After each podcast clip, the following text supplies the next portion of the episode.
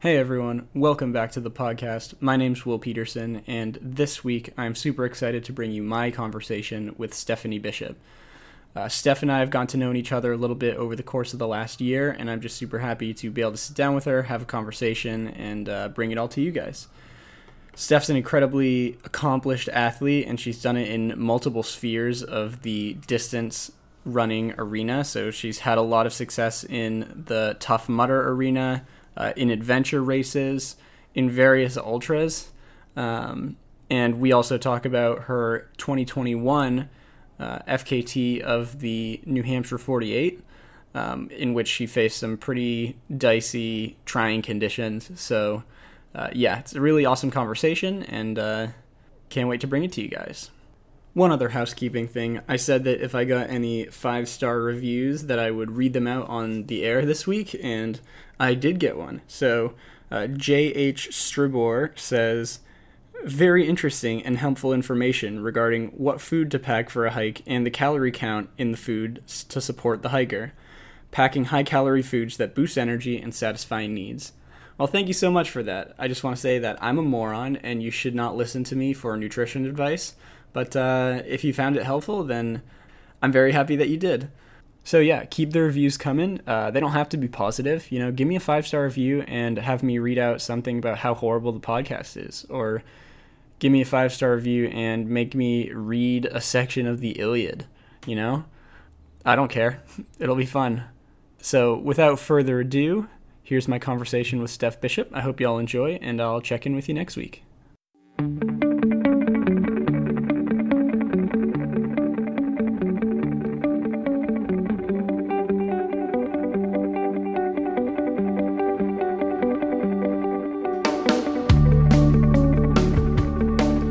Yeah, how's it going? How not too not too bad. If you see me, this is like leftover water from my run, so I, don't like to like transfer it. So I just drink yeah. It. What you said you were you said it was Blanc Station over there. oh, uh, yeah. I so let's see. I just set out to do like let's hit four thousand feet of vert and that's it. Um, but I'm do was doing it at like a zone, uh, like a, just a zone two because yes, last mm-hmm. night I did speed work.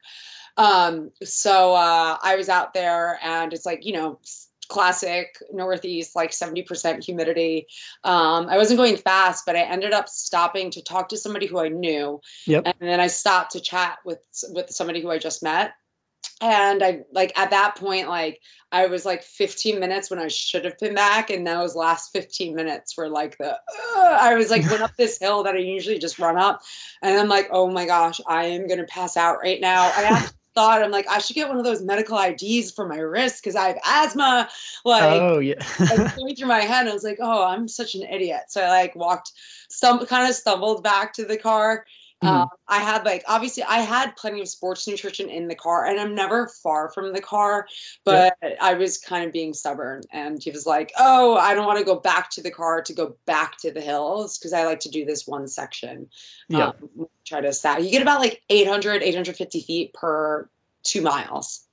Sure, uh, that's not bad. That, it's not bad. No, that's how I trained. That's where I trained for my 48. So where are you? Where are you actually located? Like what I'm area? On the north shore of Long Island in Nassau County. Like oh, okay. Um, I'm like right past Queens, like uh, Manhasset, Port Washington. Okay. Yeah, my well, so Xander, um, my friend, is going to graduate school in at, at Columbia, so I'll have to uh, I might have you give him some recs. He's trying to figure out how to stay on trail while he's down there. Oh my gosh, if he's at Columbia, he should just take Metro North and or he can go he can literally run across the GW bridge and take it's flat. That part's flat. Mm-hmm. But if you go take Metro North, you can get up to um, Beacon and Breakneck Ridge and all that stuff. There's some there's like it's awesome. Like that is one of the gnarliest trail marathons. It was one of the qualifiers for the national team. Oh, um, sure. I did the marathon, and the course changes a little bit every year. I did the marathon last year, no, not last year, the year before, um, and it was like 8,500 feet of vert over like five miles. That's pretty ludicrous for yeah, like, right outside New York too. Oh yeah, like we don't have like you know the 3,000 foot climbs, but we can you can get like a lot just within an hour of New York City. That's like a thousand a thousand foot climb, and nice. you know it's just as gnarly as you like see up north too. Yeah, so it's not bad. Yeah, definitely. How long does it take to get out to the AT? Uh, he can pick it up. I think the long path. I think it's part of it. I think he can pick it up not too far. Oh yeah, yeah, yeah. Because it goes up towards Bear Mountain. Like he's also he can also like take a bus if he doesn't have a car, he can take a bus to Bear Mountain. They go from the Port Authority. Mm-hmm. Um, so he can go that way. You can also do what a friend of mine and I, you can also take the train actually to Harriman State Park, again, from, uh, I think it's, it's a Penn Station. I might be Penn Station because it's the other side of Metro North. I can't remember, but there's ways I can give you like the whole spiel. I mean, I did one night, my friend and I, this is probably a good story though. My friend and I, um, we a death race friend, we had the grand idea. I had the grand idea, but he was so he was he's always willing. I'm like, mm-hmm. let's take our five gallon buckets, our axes, and our backpacks. Um, and let's go at night. Let's start on one side of Harriman State Park and let's just traverse it through the night. And this was in the middle of dead, like winter, snow everywhere. And I'm like, oh, I'll be fine, whatever. Like brought some, I think we, yeah, we brought our snowshoes. Mm-hmm. Uh, the bus driver was like, "Are you sure you want to get off here?" We're like, "Yeah, we're good, we're good." And we like hopped off, and instantaneously we were like breaking trail. We lost the trail. We ended up on the there's a road that goes through Harriman State Park, Yep. And the uh, like the one of the state cops keeps on like driving past us because we ended up taking like the road for a little bit. And he keeps on asking, he's like, "Do you guys want to ride?" It's like two o'clock in the morning. Do you want to ride? We're like, yeah we're good." You know, like he. I don't think he noticed that we had axes sticking out of our packs because we mm-hmm. just the, the bottom of the handle. But we're like, "We're good, we're good." You know, we brought some whiskey with us. We're we were just having a grand old time. There's one point you have to cross the the parkway and we yeah. cross the parkway. It's still the middle of the night. It's it's plenty like fine. Mm-hmm. Um, and we go over. I guess it's like a railing, and I go like tumble into snow that's like chest deep because from like all the plows. It was fun. We had a good time. That's we awesome. made it. We made our destination. We went. We got to the Bear Mountain Lodge, and then we took the bus back. Yeah. So do you find? Uh, do you find it challenging at all to train for like really hard trails living in New York, or is it like have you figured out a system that you feel like you're basically getting what you need? I have a pretty good system. Um, I would say like the stuff right by me, like 20 minutes from me, um, that's like the one mile where I get like I just go back and forth. So like for the 48, um, I got up to 12 12 out and backs of that. Um, people thought I was like, you know, everybody, I see the same people over and over. And then people started to know what I was training for. So they like cheer me on sure. and keep, keep me going. But um, so that it was like 10,000 feet of vert I got in about a little less than 20.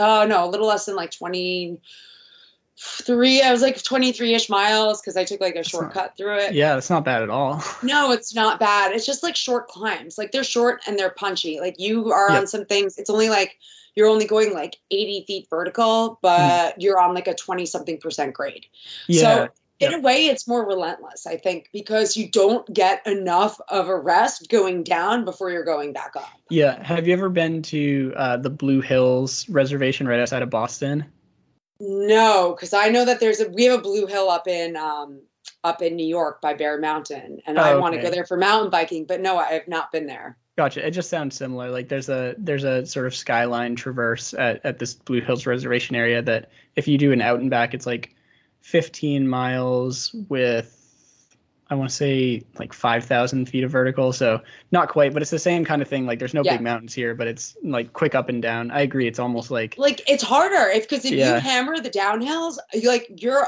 it's just like it's zero rest. Like my heart rate may drop like five beats per minute, and then it's like back up we go. Yeah. Um, but it's good. Like that specific trail, I can go all the way south on Long Island. It's a northern north to south. We have That's two of them. Cool. Yeah, they call them uh, green belts. We have two green belt trails. Mm-hmm. Uh, so I mean, I've only gone as far as like 15 miles south because it gets flatter and flatter because um, yep. you're going towards the beach. But it's still it's fun. I mean, it's like it works. There's a lot of like various terrains. You, like you don't get big chunky rocks, but you have a ton of roots. Yep. You get a lot of sand in the summer.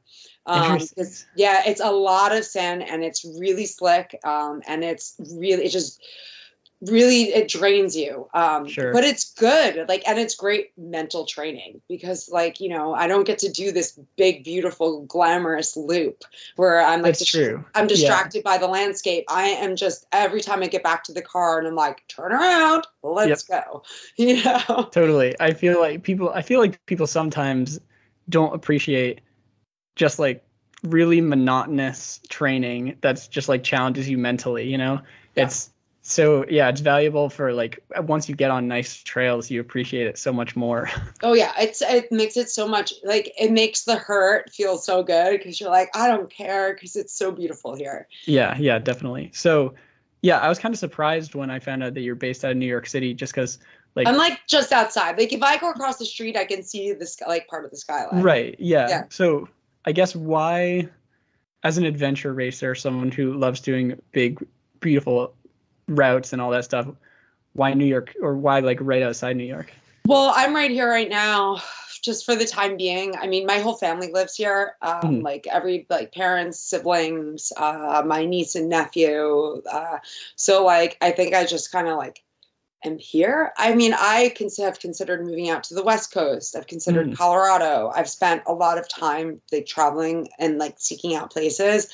I don't envision myself on Long Island forever. If anything, Mhm. I think I'd move maybe a little up in the Hudson Valley, um, up north of New York City, like an hour north, because you still get you have great trail running in that area. Yep. Um, and I'm still close enough to home um, where I think I could kind of be around family. And if I need to come back for an emergency or anything, it's not like I have to worry about you know hopping on a flight. Um, sure. you know uh it's hard i think i'm also kind of like right now especially in the in the summer you're like oh i'm going to the beach and it's like Yeah. it's so nice to be close to salt water like i love lakes but there's nothing like salt water Sure. Yeah, that's super fair. yeah we have good mountain biking too like i mean it's not like technical like crazy technical but we have i can hammer out like a lot like really good training um, for mountain biking uh, Oh, for adventure racing at least and kayaking is literally a seven minute drive away not even Yeah. So yeah, that's fair. There's a lot, lot of diversity. It sounds like in Yeah. what you're able to do. and for that's a cool. while i was here because of work like new york city proximity to new york city i could be there in new york city in less than 30 minutes so Yep. it does it helps a bit uh-oh i hear you i see you Oh, here we go. Yep, I see back. you and I hear you. I didn't lose you one bit. That's all right. We're good. Poor connection. Switch to audio only. Definitely not. That's not good. I mean, I can try to um, power up the Dell. I mean, it might work because I could plug it in, I think. But the Dell is old. Nah, it's all right. It's We'll keep rolling with it. It happens sometimes. Um, At least I have cool. lighting. I'm not like Jack. yeah, yeah, true, true. Jack's, uh, Jack's a piece of work. What a diva. I don't know. I mean, did you, see his story today in Scotland? The guy's like, Oh, that was to, so funny. it's like you're going to get prosecuted. And I was like, oh, he's Yeah. so fancy. I was like, yeah, yeah. in Oh, New York, for you'd be like, get out of the effing way, jerk. Like, get off your damn phone. Like, very different. Mhm. Yeah, and he still took offense to it. He was like, "We beat you in a war. You got to stop that." Yeah, yeah.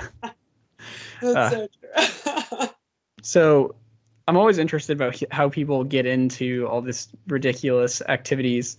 What I know you, I, I went through your website to Oh, do my research. it needs to be updated. I'm sorry. Yeah, it hasn't been updated since like 2019. I was a little Yeah. bit, but I that's know. okay. I'm That's sorry. okay.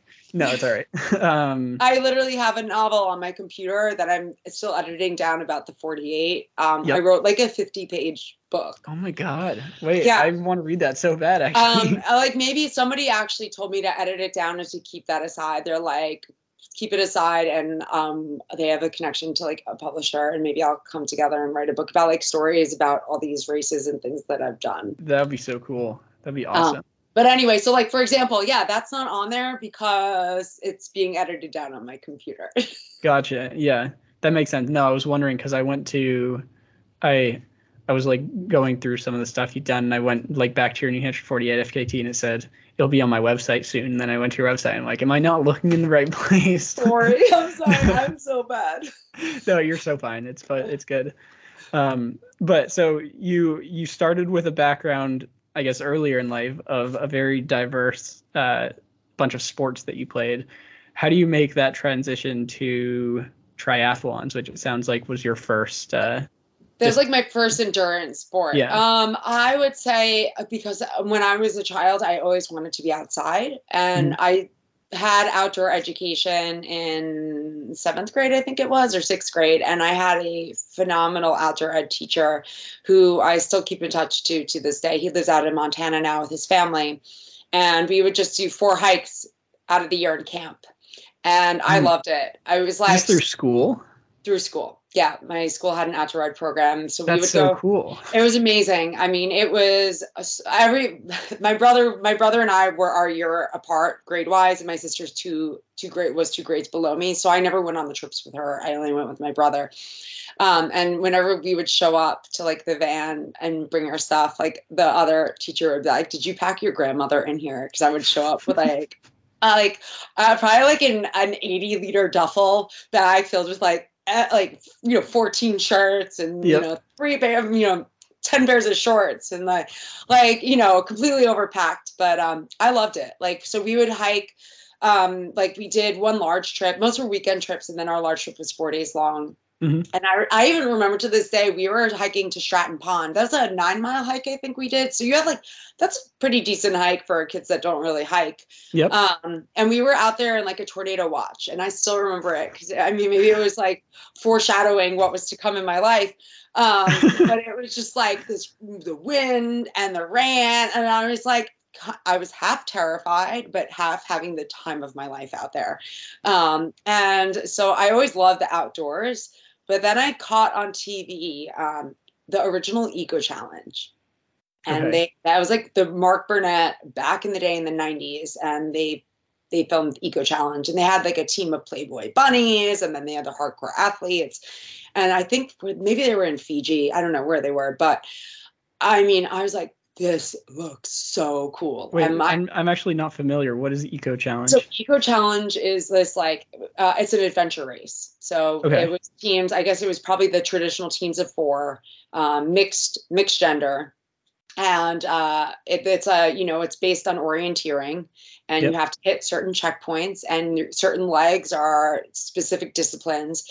Eco challenge is a bit more produced so you're going to do more stuff that you wouldn't normally do in a regular adventure race.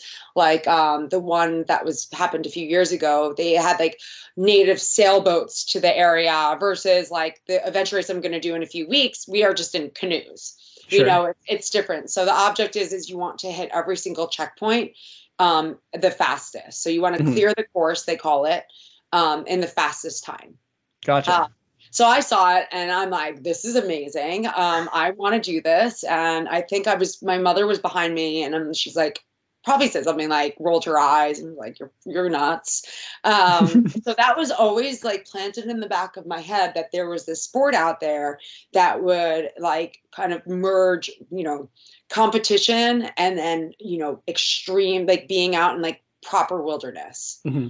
um you know i wouldn't call it extreme because that's just nature you know sure. it was not like uh you know being in a you know kind of you're out you're bushwhacking you're not necessarily following trails it's a lot. It looked like fun to me. I mean, they looked like they were having not really the time of their life, but I was like, that looks great.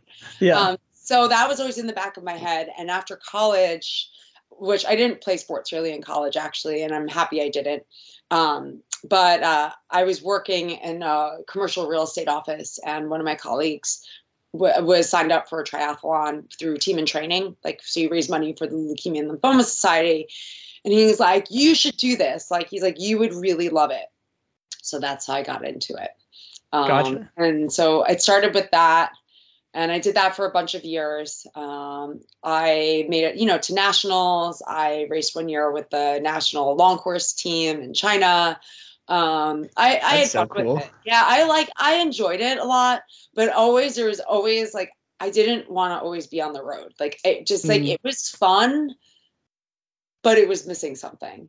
Gotcha. Uh, and then and then I did a Ragnar in 20, 2009, 2008. Yep. And I'm like, you know, you meet everybody on the course and checkpoints and stuff. And this other team a guy was telling me about the death race and he's like you have to look this race up you have to do it and that was like when i first heard about the death race and i Yeah. the only information about it was like a new york times article from 2000 and early 2000 um so there was like no real information about it and that's was like and I signed up. I'm like, I'm gonna do that in June. I'm totally in. This sounds great. Like put solving puzzles and memorizing things and then doing like chopping wood. I'm like, all right, Right. I like this. Yeah. So I think there's like a photo of a guy carrying like a, a broken down bike through the river. And I'm like, ooh, that looks like that's cool. Like I like that. Um, so I actually I signed up for the June one, but I ended up doing my first one that the March prior.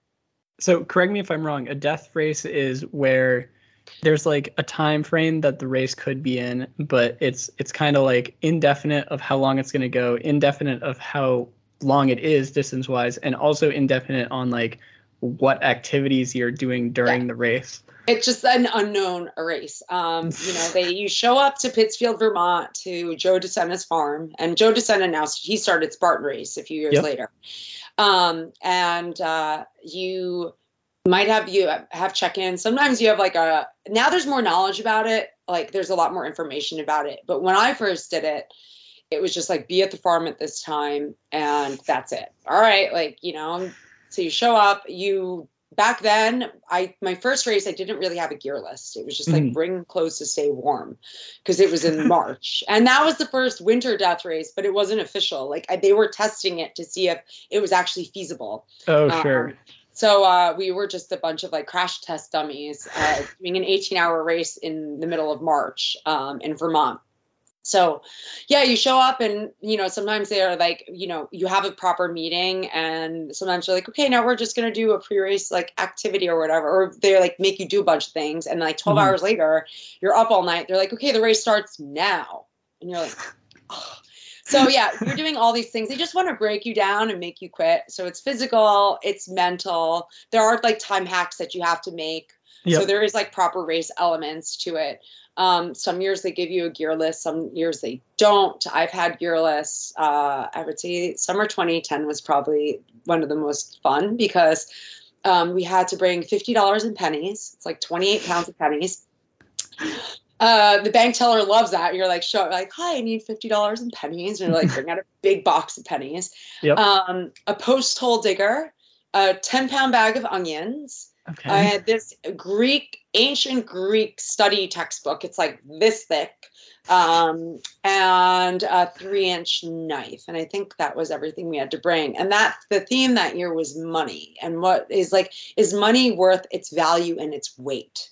Mm, Because you're lugging around these heavy pennies.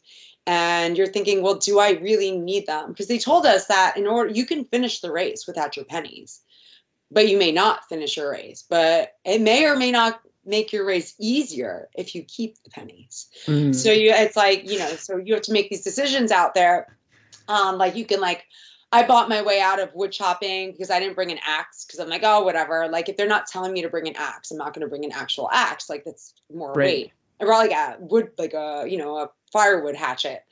Um, and one of the tasks was like chopping wood, but they're like, if you didn't bring an axe, you can spend half of your pennies to go do something else. sure. So like that's what I did. But um, yeah, it's like you know, for me, I am usually having a grand old time out there. There are some moments when I'm like, it's really dark and I'm miserable, and my body's Sure. just like, like failing on me. My stomach is failing. But overall, like I just saw it as like a fun way to challenge myself, and it's it was interesting because so many people around me would really let the race get to them, and Mhm. like can't like I learned very quickly that like what's up here will control your outcome. Like Yep. obviously of taking, you know, if we set aside like, you know, serious medical issues, but if you're if you're fine and you can eat and you can drink and you can move, um, your mind is going to dictate how your race will end. Yeah, for sure. That's Um, fascinating. Yeah, it was fun. I mean, I did four of them. I did the the the winter beta. Um, Yep. Then I did that summer. Um, that was 35, 33 and a half hours for me. Then I did, um, was Mexico my last one? No, I did 2014 summer. That was 65 hours. And Oh then I did the Mexico one. That was only like 28 hours. Um, Yeah. But that was oh, we swam in the most vile like pool that wasn't cleaned for like five years. It had like dead Uh. animals in it, and we had to put our heads in it. It was disgusting. Um, so there was like some like what people would definitely consider some dumb stuff. Um, but for the most part, I would say like especially now, like the race is back to its roots, being like, you know, they're not trying to like you know get you sick or anything like that's not their goal they are Sure. they just want to make you do a lot of monotonous tasks over Yeah. and over and over so you just start to like mentally like crumble That's fascinating. I, I like the idea of, I don't know, races have never really appealed to me a whole lot just because, like, it, it seems to be lacking, like, some kind of experience. And I know that's not the case, and, like, lots of people have lots of fun at races, but, like,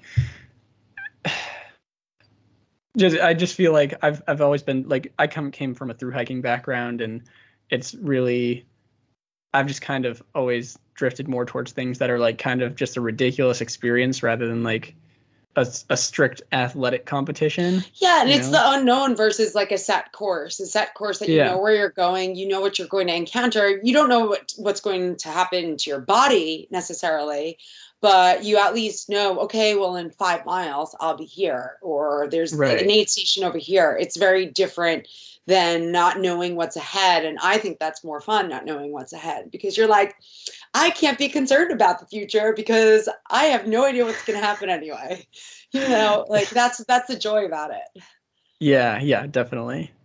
Oh, that's ridiculous. What? Well, how was the 67 hour or 60? 65 so 65. that was that was one of like the largest finisher groups i think they ever had um it was wild i almost actually quit um in the middle of it i don't know what day it was we were i think going off to do an orienteering thing. And i like sometimes so if you're smart during the death race you team up with people and you like they had a team death race but this was like individual.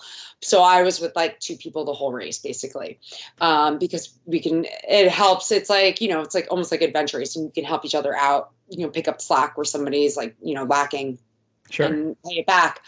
But um i almost quit my stomach. Also mind you i was not at, i took like a hiatus from racing for a few years even like training for a few years um when i what, was what time frame was that? that was like 20 like i would say 2011 to 2013 i wasn't Okay. really doing much at all i was working on wall street i was going Mhm. out with clients like all the time my sport was like socialization um, Sure. and it just like destroyed me like uh, my body was like a mess like everything i wasn't sleeping so um i uh, ended up i went to go work for a friend of mine and he is like super intense and like big time athlete and he's Yeah. like go do it and destroy it.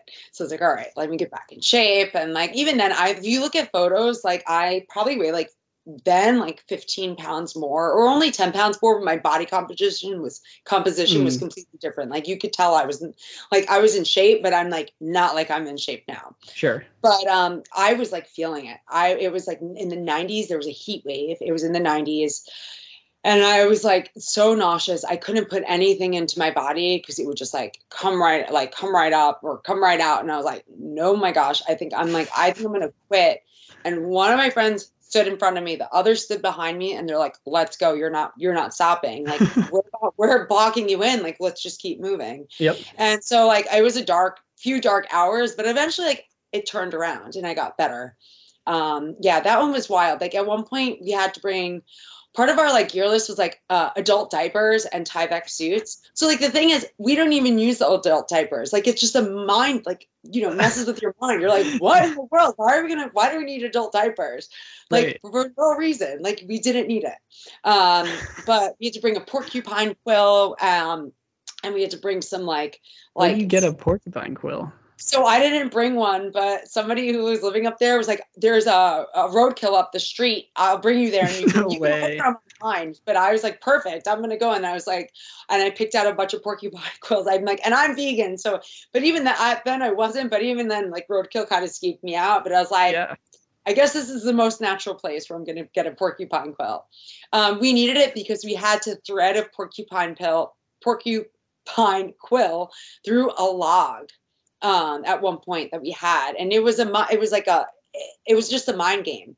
So Mhm. like you had to thread thread the quill through the log, but you had to like so like how are you going to make this hole?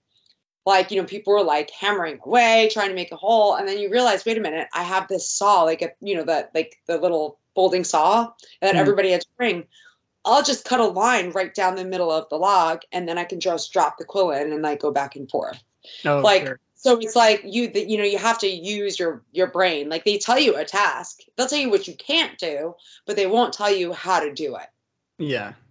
unless they actually have very specific instructions Gotcha. so it's like a mind you know you have to especially when you're sleep deprived like you have to really like think outside the box sure.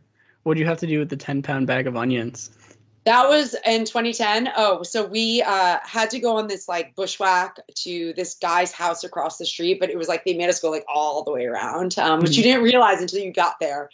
Um and he comes out this older gentleman comes out and he's wearing a crown and he's like hello welcome to my castle. I'm roger the onion king. Please have a seat at the table. And you're like all right. Like this is like some lord of the rings stuff.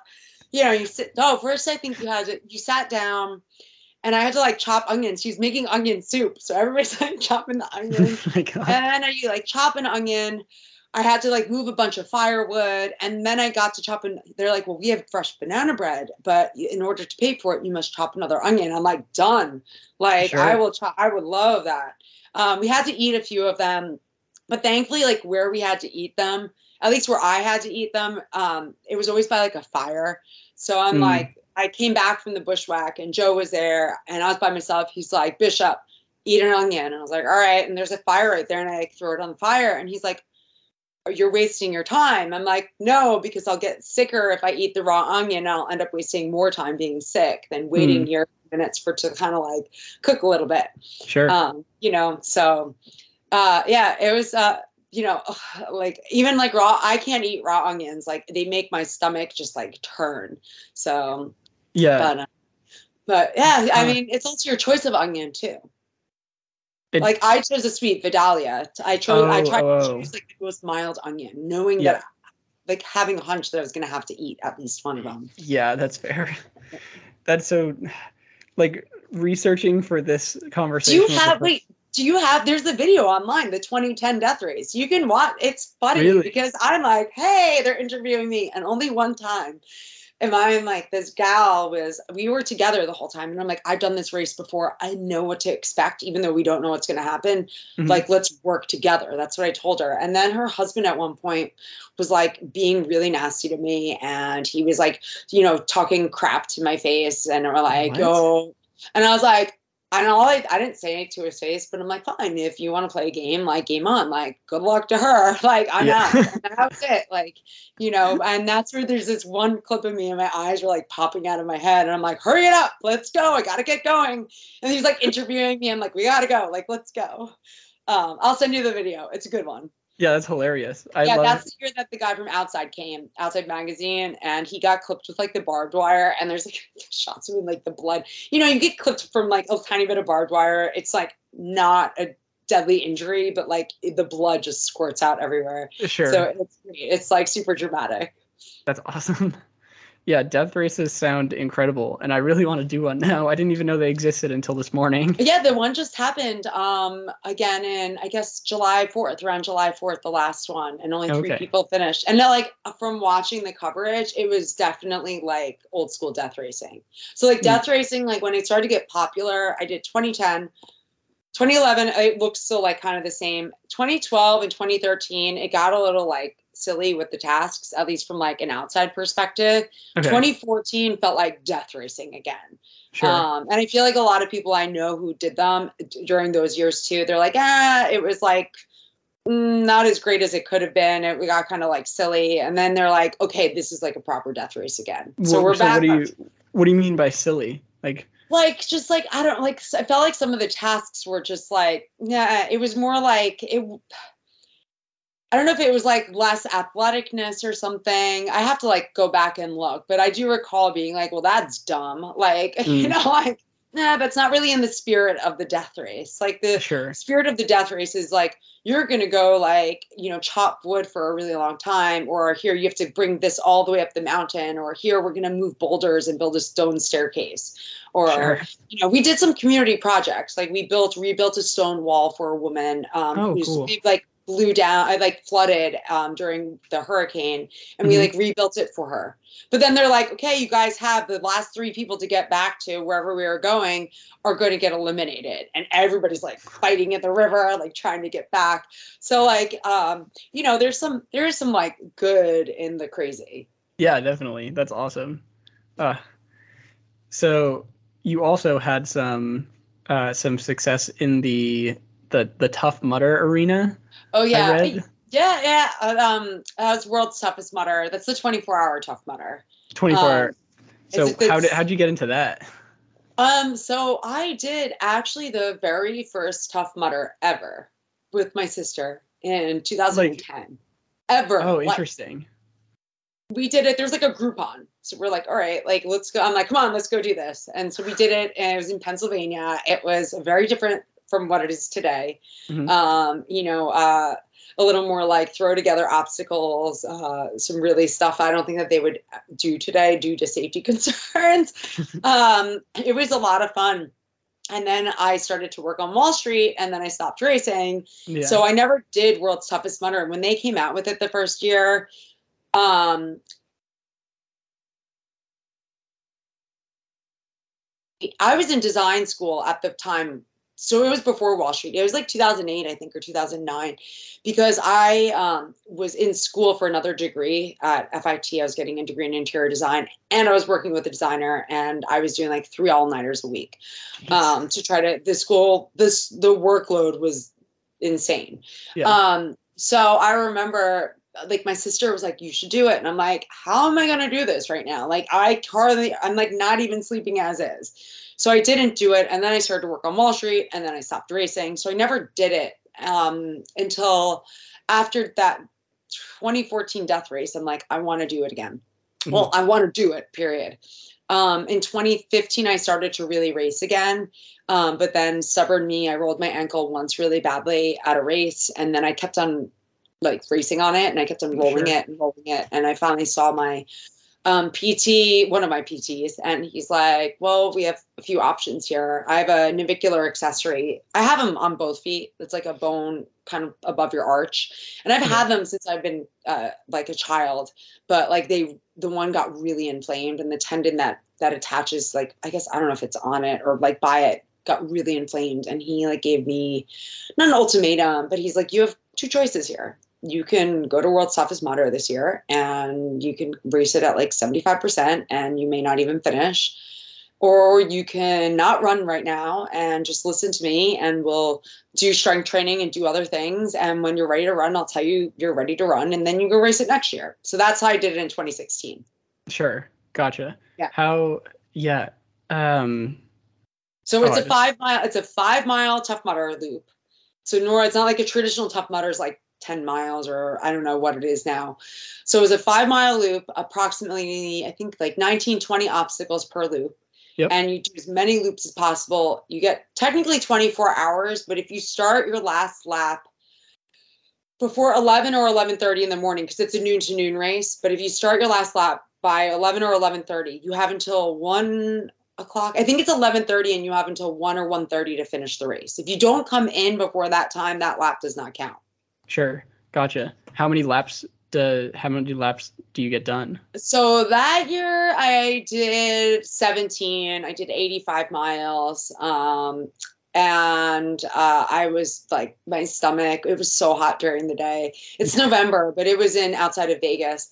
I had such bad dehydration. Um, Mm. and my stomach just like, I was couldn't eat for like three to four hours. My sister, um, who is like part of my crew, she's like my crew captain they gave me like a babysitter, a friend of mine, to walk the course with me. They're like, do Yep. not let her run. She needs to recover so she can run again. And at this point, I already built up like a two hour lead. So I Mhm. had a big lead ahead, but they're like, she has to walk.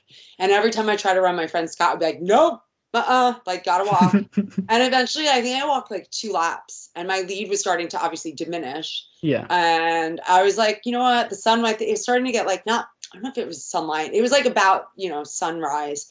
And I just like bolted and he couldn't catch like keep up with me. So that was that.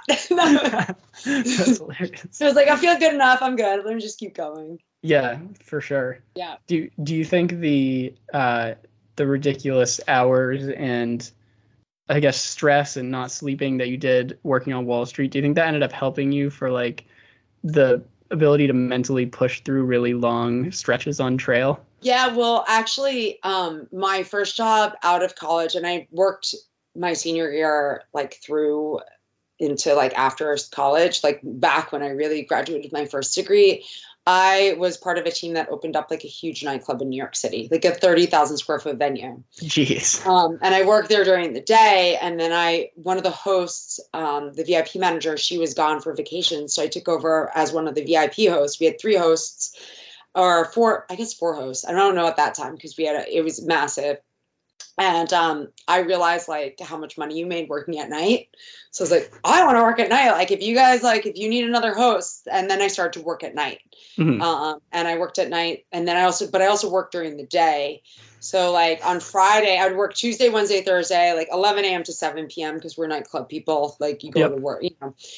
Friday, I would work from 5 p.m. or 6 p.m. until about 5 a.m and then I'd be back at work at 6 p.m. on Saturday and work until 5 a.m. on Sunday. Oh my god.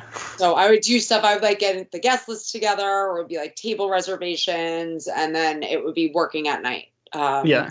But uh, yeah, so that actually prepared me for it because running, and not only that, like running around, nobody forced me to wear heels, but I was like in my like 22 years old. I'm like running around in four inch heels on cement floors. Sure. Uh, so like and up and downstairs. Um, that was like the best training, I think. you know why? Because there would be times like, especially on the really crazy nights. So everybody knows, like, obviously they're like, oh, Tiesto this, Tiesto that. Like, Tiesto, we like Tiesto was back in the like the 90s. Uh, you know, obviously I'm not I'm not a spring chicken anymore, but hmm. um, mm. but I remember like those nights we would like sell out and we would have thousands of people in there and you could hardly even get through the crowd every once in a while I would like stop and like take in the energy of like the like people having the times of their lives around me and I'd be like this is amazing. Like I am a part of making this happen for these people.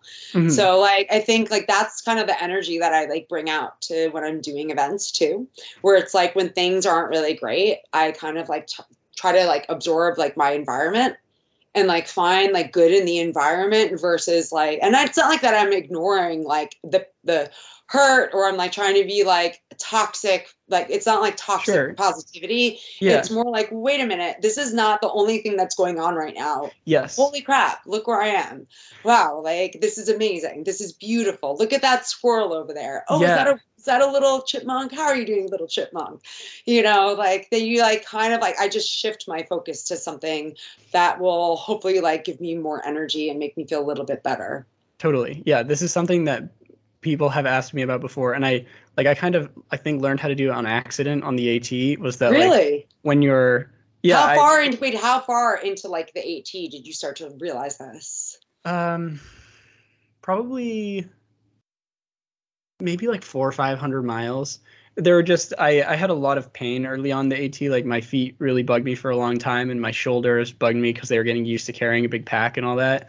And I like I would just get it in my head and be miserable. And then like eventually I just figured out that if I would like not ignore the pain, but like contextualize contextualize the pain one like within my own body. So to be like, yes, like my shoulder hurts. How does the rest of my body outside of my shoulders feel? And then like I'd come to the conclusion that oh, like other than my shoulder, I feel pretty good. So like contextualizing it within my body and then saying also just contextualizing everything outside of me and like yeah it's you're it's, on the at i mean I, I can't even imagine what some of these places must look like right exactly it's all beautiful and like i don't know it's it it definitely helps with with the kind of stuff that that we're both doing now. Like if you're able to just sort of contextualize it all and go outside of you know when you boil it down usually it's like one or two things going wrong. And if you can like put not put it aside but realize that like so many other things are going right it, it generally can it generally has helped me at least get into a much better mental state when things aren't going incredibly. Yeah it's always i mean it's like that and even just regular life. And i like Yeah. try to explain that. And obviously like i don't always i'm not always like following what i preach. Like i Oh, have same. those like hellish moments when like i'm like everything sucks. And you're like it really doesn't but i'm having a moment. Um and that's fine. And i think everybody like is like should definitely like it's fine to have those moments. There's nothing wrong with it. But Yep. yeah it's always like it's so much easier always to focus on the negative for some reason than the positive but it's like yeah it's definitely taught i think you know taught both of us how to how to manage the stress and also to how to i think appreciate and enjoy things uh, a little Mhm. bit more Yeah, definitely. Definitely. So all right, so you're you do the the world's toughest Mudder. You win that in 2016. yeah And then the next year you have a pretty serious injury that yeah uh, i um i'm the seven weeks out from world's toughest Mudder. i um was getting i like finished a run i was out in colorado for about like two months um down valley from aspen in this great little area called basalt and um i finished a run and it was really muddy like the point like you know you get like the mud caked on your shoe like your soles yeah, yeah, yeah. and I was like, oh, let me just finish this run. I'll do strides on the dirt road. I don't know which stride it was, but I started to do them, and then I'm like, oh, my like my like groin. I'm like, what? Maybe I just like pulled an adductor because I was slipping and sliding. Didn't go. I was gonna fly home to see my orthopedist because I had obviously a full blown mental breakdown, like crying. I don't know what to do. I'm freaking out. My insurance doesn't cover me here Mm. like what am i gonna except for unless i go to like the emergency room but i'm not because it's not that serious Sure. and i don't want to get stuck with a $20000 bill for no reason um, i ended up i didn't come back to new york. My orthopedist went on vacation and i was like well i guess whatever i'm going to work on it here. Um, i like spoke to my pts in new york and i also met up with um, he's a chiropractor but he did like other he did like you know body work things like that. Yep. um, and he had uh, oh gosh what do you call it? It's like the acupuncture needles but then he was an acupuncturist too but uh, you know they put the needles and then they put the like the they electrify him to like turn like oh, stim like stim, Sure. you know. Um, so he, I remember he put one in my like my right like glute, and he turned it all the way up, and the muscle wasn't moving. It was like dead. Jeez. And he's like, I've never seen this happen before. He's like, Oh my gosh. He's like, Let's try it again. Dead. Like eventually we started to get it. He got it like we got it to twitch a little bit after some exercises, and he's like, Well, I have a hunch like that's contributing to the problem. But uh, so I took a few weeks like off of running, and I had my mountain bike. So I was mountain biking, and I was rowing a lot in the gym. Um, I was going to CrossFit in Aspen. My friend Eric uh, was the owner, so he's like, "Come on in whenever, like you know, just do do what you have to do." Doing hard PT, like lots of physical therapy, just trying to figure out like you know this imbalance, and I started to feel better. Um, and then I mentally convinced myself like I'm good enough to race. I'll race. And uh, I remember underneath my leggings, if you could see my whole right leg from my hip down to my knee, it looked like it was mummified in rock tape. oh my god. I had every single thing like like fixed and tried to like cue myself so my knee wasn't dropping in, like For all sure. this stuff. I, had, I mean, everything single thing I could do, I was like, all right, this is good. I felt fine. I felt decent, but even then, like I like, you know.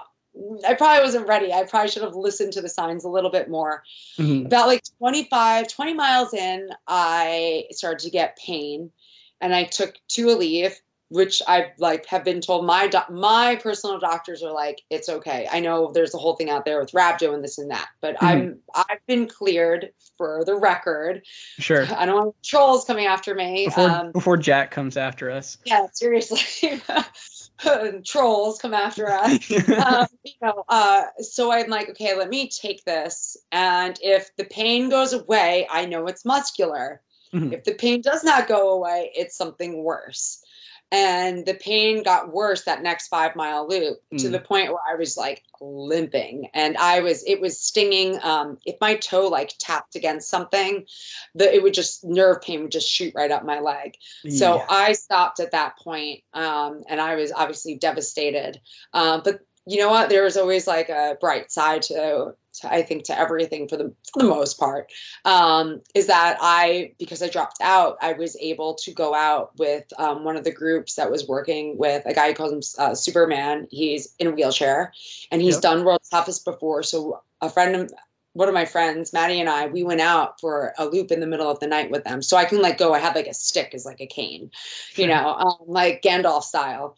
Um, and uh, obviously I love Lord of the Rings. I've referenced it a few times, but, uh, but uh, yeah, uh, so we were able to go out there and experience that part of the race. And what's cool about that race in general is because it's a loop course, you're always around people. Like you're never like yeah. even when you're alone in the middle of the night, you're gonna run up on somebody at some point, mm-hmm. or somebody's gonna run up on you.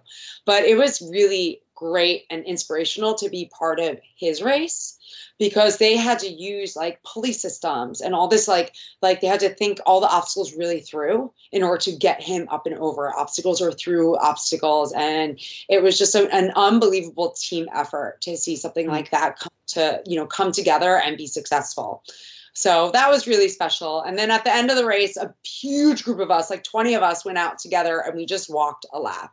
Um, and that was awesome too. So like it was like obviously I was devastated, but um but on the like bright side like i got to experience a different part of the race um and that you still get to experience but i got to like be really in it yeah um yeah and that was a long recovery afterwards too because my that orthopedist was a different orthopedist and his i guess the radiology team didn't find the stress fracture at the time.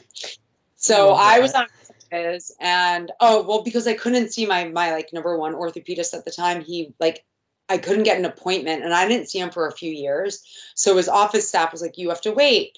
He's I saw him like a few months later and he's like you should have just emailed me. He goes i would have seen you right away. And i was like oh, you know like you know i should have been like the squeaky wheel.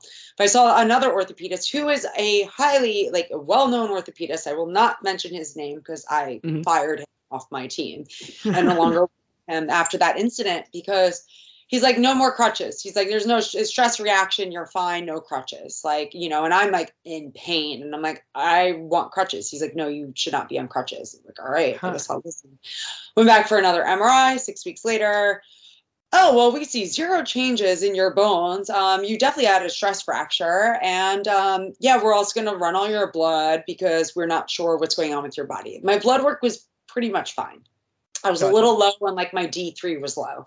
Mm-hmm. Um, but and but everything else was like fine. So I'm like, great. So like I just lost six weeks of recovery and I'm like bumped back even more. And it was just like it was not fun. Like it was I thought I re-broke it at one point. I there was mm. ice outside the doctor's office and I went down on the on that side. No.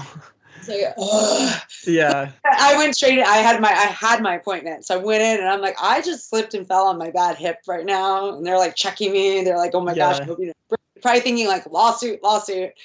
Um, it's got to be such an oh shit moment. Oh my hundred percent. I slipped and I was like, oh, it hurt so much too. You know. Um, but uh, I recovered from it. It took a while. Like I think so. That was November, beginning of November. Mm-hmm. I started to. I was clear to run in like mid March. To run meaning like you could do like you know hundred. I did like ten times hundred meters sure. type of thing. You know. Yeah. Um, wow. and I. Yeah, so I only started like I think I did my first trail run like sometime the end of April or something. I can't mm-hmm. remember. like a vlog about it. I don't know, one of a few videos. But yeah, it was not fun. It's kind of just like yeah, it's incredibly stressful, and like not being able to run for a few months, you just drive yourself you drive yourself crazy, and yeah, like you lose. Uh, I I feel like at least for me, getting outside and like hiking or running is a big like stress even, coping all that even stuff. cycling like cycling and i couldn't ride a bike like yeah. i wasn't going to risk it at this point the fact that they missed it the first time i'm like delayed in my recovery i even stopped like really swimming like i mean i could swim with a pull buoy you know, like a float in between my legs. But yep. I was like, uh, but what if something goes wrong and I injure mm-hmm. it again? Like I became so paranoid at that point. Yeah. I was like, you know what? Like I'm just doing nothing. I was so out of shape when I started to work out again. I was like, this is miserable. Yeah. it affects everything. It affects yeah. like how you sleep. It affects how you eat. Oh yeah. Like how you feel day to day. I don't know. It's terrible. Especially you if you can't. don't sleep, because I had pain at night. Like I actually couldn't right. lie down. Like I had, oh. I slept with like pillows between my legs to keep my hips even, because I just sleep on my side. but um, even then, like I don't know. I I really don't know how people with chronic pain like like they are strong people to be able to Yeah. to manage it from day to day and i'm sure they're they definitely feel like they're not strong but i like it's just unbelievable Yeah. Yeah, for sure. yeah Jeez. Well, you rebounded from that. i rebounded Uh, Actually, I actually don't know a whole lot of what you did between, um, well, besides the death races. Um, yeah i'm trying to think so 2018 i feel like um so in 2017 blah blah blah i got the stress fracture i'm like that's like a gray area in 2018 i'm trying to think because the pandemic happened in 2020 yeah. So we had to go like pre-pandemic PP or like post-pandemic. We're kind of still in it, but I guess we're not. I don't know. Um, I went back. Oh, I know what I did. Um, oh no, but that was the before I got the stress fracture. So it, that year was actually a big shit show. I went out to set a winter 46 record in the Adirondacks that March. Oh yeah, I did read a little bit about this. Yeah, and that went like so Mother Nature really loves to like, you know, throw a wrench in everything. She's like, you know what, this is not challenging enough for you. Let me make it more difficult. Yeah, seriously, Um, your your peak bagging adventures have not had the greatest weather. also, what happened was uh, I like the weather window was fine. There was like a flurries coming in one day. They Sure. predicted like one to two inches of snow. Mm. that's fine. Like that's no big deal in the winter. You expect it, especially Yeah, up yeah. there. Yeah, uh, I started to go and it started to get more serious. They like, and right before they're like, this is going to be a massive storm. And I'm already like in it. And I'm just like, well, I guess we're going to try, we're going to see what happens. We're going to try to keep on going. Yeah. Um, four feet of snow in like 24 hours hit the Keene Valley. And I was out in the storm. I was out in the blizzard. We did Giant and um, Rocky Peak Ridge um, with. Uh, I did it with two of my friends, Alice. Uh, no, I did it with Brittany and uh, and Jay and his dog Jackson, who unfortunately Jackson has passed away. But Jackson was a five times 46er. The dog. Wow. He was like a rescue from a kill shelter down in the south, and the dog was he was amazing. So we were out there before like it was like was starting to hit, and once we like we got out um, of Giant, which Jackson actually let us out because everything was getting really high. That it was getting really difficult to navigate. Um, we got out and like you know you come out of the trees and it's like storm because you don't realize it when you're like tucked in. Um, and then we went back to the house and we're like, well, we just have to ride out the storm here. And Mhm. the next morning it was just like snow, like you couldn't get out of the house. You were completely stuck. So it like took like hours, like a whole day off basically. Um, and eventually we got plowed out. We will go back out to do, we were going to go do, um, uh, what do you call it? Uh, take the brothers up to, uh, why am I forgetting the peak? Uh, From the garden. Um, ah, that's going to kill me. Yeah, I don't know. Ah, it's gonna cool. We'll take the brother. Uh, why am I? Why am I blanking? Yeah, I'm gonna have to look it. I'm gonna look it up while I, while I explain it. So, but anyway, so we were going out one night to. I'm out with like eight people, like these like amazing people who are just phenomenal hikers are all out there, and they ev- it's like a line, and I'm all the way in the back of the line. Sure. We're going through like waist deep snow.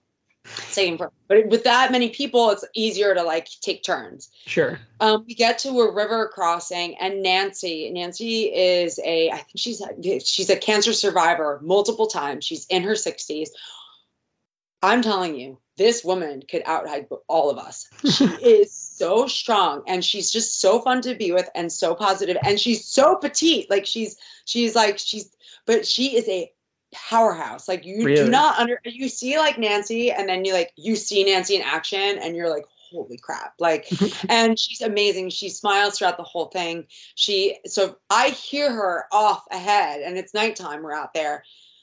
Oh no! I I punched through to the river. I'm in the river, and I'm like, oh my god! I'm like, everybody turn around. Like we're out. Like let's we're you know we're done with this. Like we're not. I don't want to do this. Like Yeah. this. Nobody's got the only person that's putting their life at risk is me. I'm not putting anybody else at risk. Like that's how Mhm. I roll. I don't like you know, if something's a dangerous situation, I don't want anybody going through it. Like it's Yeah. my choice if I do it by myself. So anyway, whatever. We go back out the next day to do a different trail. It took us. My friend Jay was out there. I think somebody else. It took us like an hour and a half to go half a mile. in the snow. Jesus Christ. That's how slow. We eventually got up to uh like we punched up to the to the traverse. It took us like eight hours to get up, I think, to the Great Range Traverse, plus like twelve hours probably even. But we entered it like after that, shortly after that. It was just like a mess on so many levels. It was like time was running out, and to think that like now we have to do like all these other peaks and like it was a nice day so stuff was going to start to get broken out but at that Mhm. point the energy put in was like well, i should have been done at that point like Sure. that's how much energy was being put into it but yeah so that's what started my 2017 so i started on that note and i entered it with the stress fracture Nice. I think in That's 20 like yeah, 2018 I just started to like get back into things and then it was like 2019 it was I you know, I did do some races. I was doing more adventure races. hmm Um, you know, things like that. Um, kind of like diversifying a little bit more. Um, Yeah. you know, and then pandemic hit and I go up to New Hampshire for, for like I do the PEMI um, just with a friend for like the first time we started at like one in the morning. We like had a beer. I had a beer and a Red Bull in the parking lot. I spent like one hour. I was like, this is perfect combination. And well, I started, and we weren't going for time or anything. It was just like you know an adventure. And uh, and uh, I we get up to Flume. It was dark. Liberty. You can. There were two people on Liberty. I guess they came from like the tent site down below. Yep. And like the sky wasn't like it was like right before you start to really see light. And they're like, if you guys hustle, they told us, they're like, you could probably get up to the ridge by sunrise. Mm. So we go, we plot along, and I'm like, we're the only two people on the Franconia Ridge for like this absolutely spectacular sunrise. And I, that was the first time I was on it, and with the sunrise and the way the trail meanders up there, I was like, oh, I, I don't know how long I spent up there. I was like, this is unbelievable. This is my favorite trail.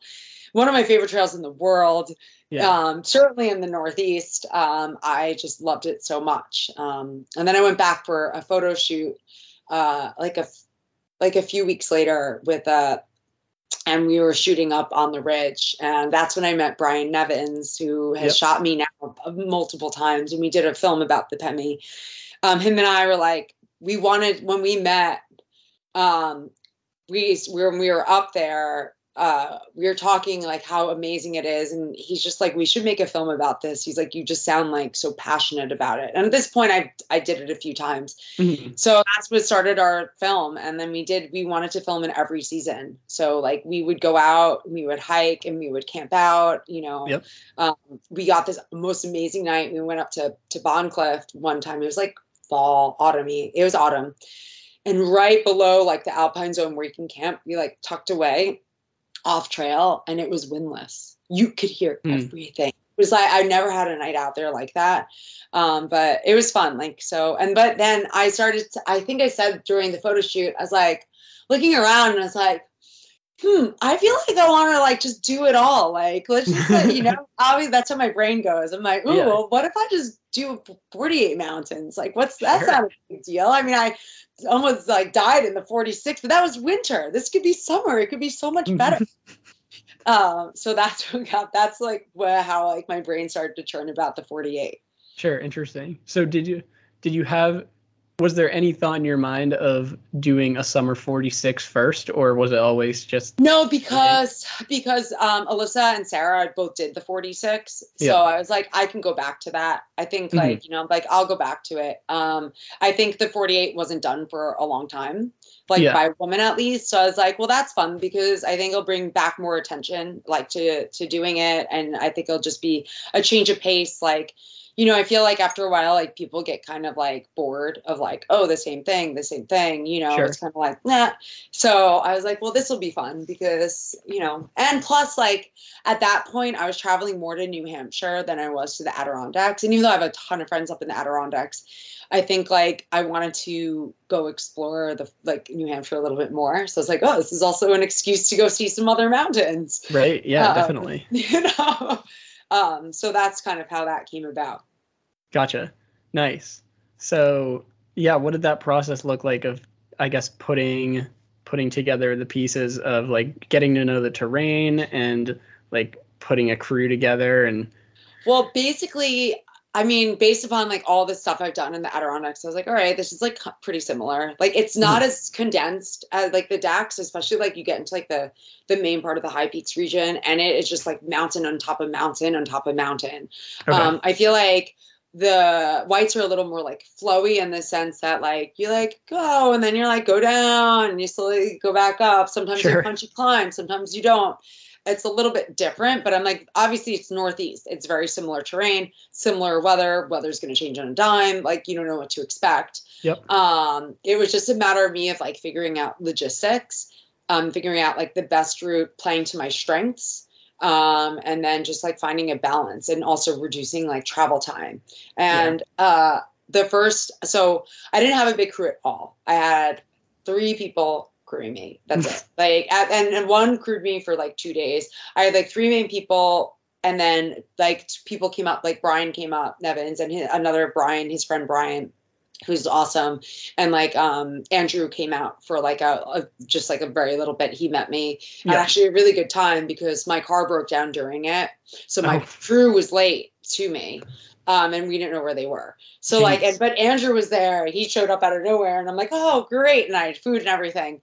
But um, so yeah, I had a great plan. I had like a whole binder. It was all out from like slow pace to fast pace, calculating like if my pace was gonna, when my pace was gonna drop, like according to sleep you know, like even like the drives, how long the drives would take, like yep. every single thing was planned out perfectly. Yeah the day before I started, the weather was like, okay, well, the ridge actually, like the, you know, the, uh, the, the up at like, like Washington, the wind was just like a yo-yo. It went from like being like fine at night because I was actually going to do that traverse at night. And like, okay. how nice would it be to because I'll be out there by myself too. Amazing. Um, it went from like really like you know calm winds for us to being yep. like eh, you don't really want to be up there in the wind at night. Yeah. So we basically the whole plan just like X everything. Like uh. just like might as well just shred my whole plan because I started doing um uh you know the the presidentials. That's how I started. Yeah. Um and it was like in the 90s that also got hotter. So where was what was your original start point going to be? I was starting at oh I should pull out my binder. I was starting at I was thinking I was starting at the um, a Wildcat Moriah Carter's and oh, Wildcat. Okay. I'm pretty sure that's where I was going to start. And then I went up. Yeah, and then I think I was going to do the presidentials. Then I was going to shoot up to Cabot and um no, no, I wasn't. I have to think about that. Yeah, I mean, I can. It's on my Google Drive right here. Um, like, I'm trying to think now. I'm trying to think. Um, but I was supposed to do the presidentials like the first night, not mm-hmm. during the day. Um, also because during the day with like um, I'm pulling it up while I talk to you. Um, sure. By because during the day also I didn't if it was going to be sunny I didn't want to be underneath the sun all day long. Yeah, yeah. I was starting with that Carter Moriah. Yep. Like I was doing that, but then obviously so that swapped. So that got all changed up. Um, it was like in the 90s that day along the the range, but you don't feel it when the wind's blowing on you. Um, right. But I obviously felt it later on because I was covered in chafing. From like yeah. going up and using poles and just like being so sweaty. Um, I did like really well, like it was pretty fast. But after I left Washington, and apparently I I was uh, like fixated on this because I'm I'm ADHD, so like when my brain gets fixated on something, it's like that's it. Like I don't think about anything else. One of my poles snapped. Leki, uh, if, if, there's anybody from Leki or has a connection to Leki that's listening to this, please. I'd never reached out to them. My pole just like literally put it down and went. So I had to do the Northern Presidentials with one pole, which makes no one pole and one broken pole. Yeah. Um, and it makes like no sense. Either you want two poles or you don't want poles. Like right. that's it. You don't want like a hand that doesn't work because there's like a defunct pole in it. And yep. the way the pole snapped, I couldn't collapse it so I couldn't like attach it to my pack. I had to carry it. Yeah, it's so um, annoying. So it was just crap. Like Adam sucked. Like all those that's oh, it was miserable. so yeah, so that's how it started. But um, and then I did the I started at like Moriah and I did the traverse by myself at night. So I did the presidentials by myself. Like, and so yep. this is similar. You and I had very similar experiences. Like we were supported, but we did a lot of it self-supported. Yeah. Uh, a big chunk of it. Like, so I did the presidentials by myself and isolation. Yep. Brian Nevins and his daughter, his little, his young daughter, met me up in Washington, um, but we couldn't find each other at first. It was kind of running around in circles. He had like some food for me, um, but then I like did finish it off by myself, and then I did. Uh, I got driven by my friend Michael, and he dropped me off at the trailhead to go up to Moriah, and I did that at night by myself. Yep. Um, and it started to rain when I got to the bottom of Wildcat. So it actually was raining. And I was thinking about this the other day. I'm like, oh, it started to rain when it's really bad. I was like, wait a minute. No, it started to rain actually the next morning. Um, So it was like raining.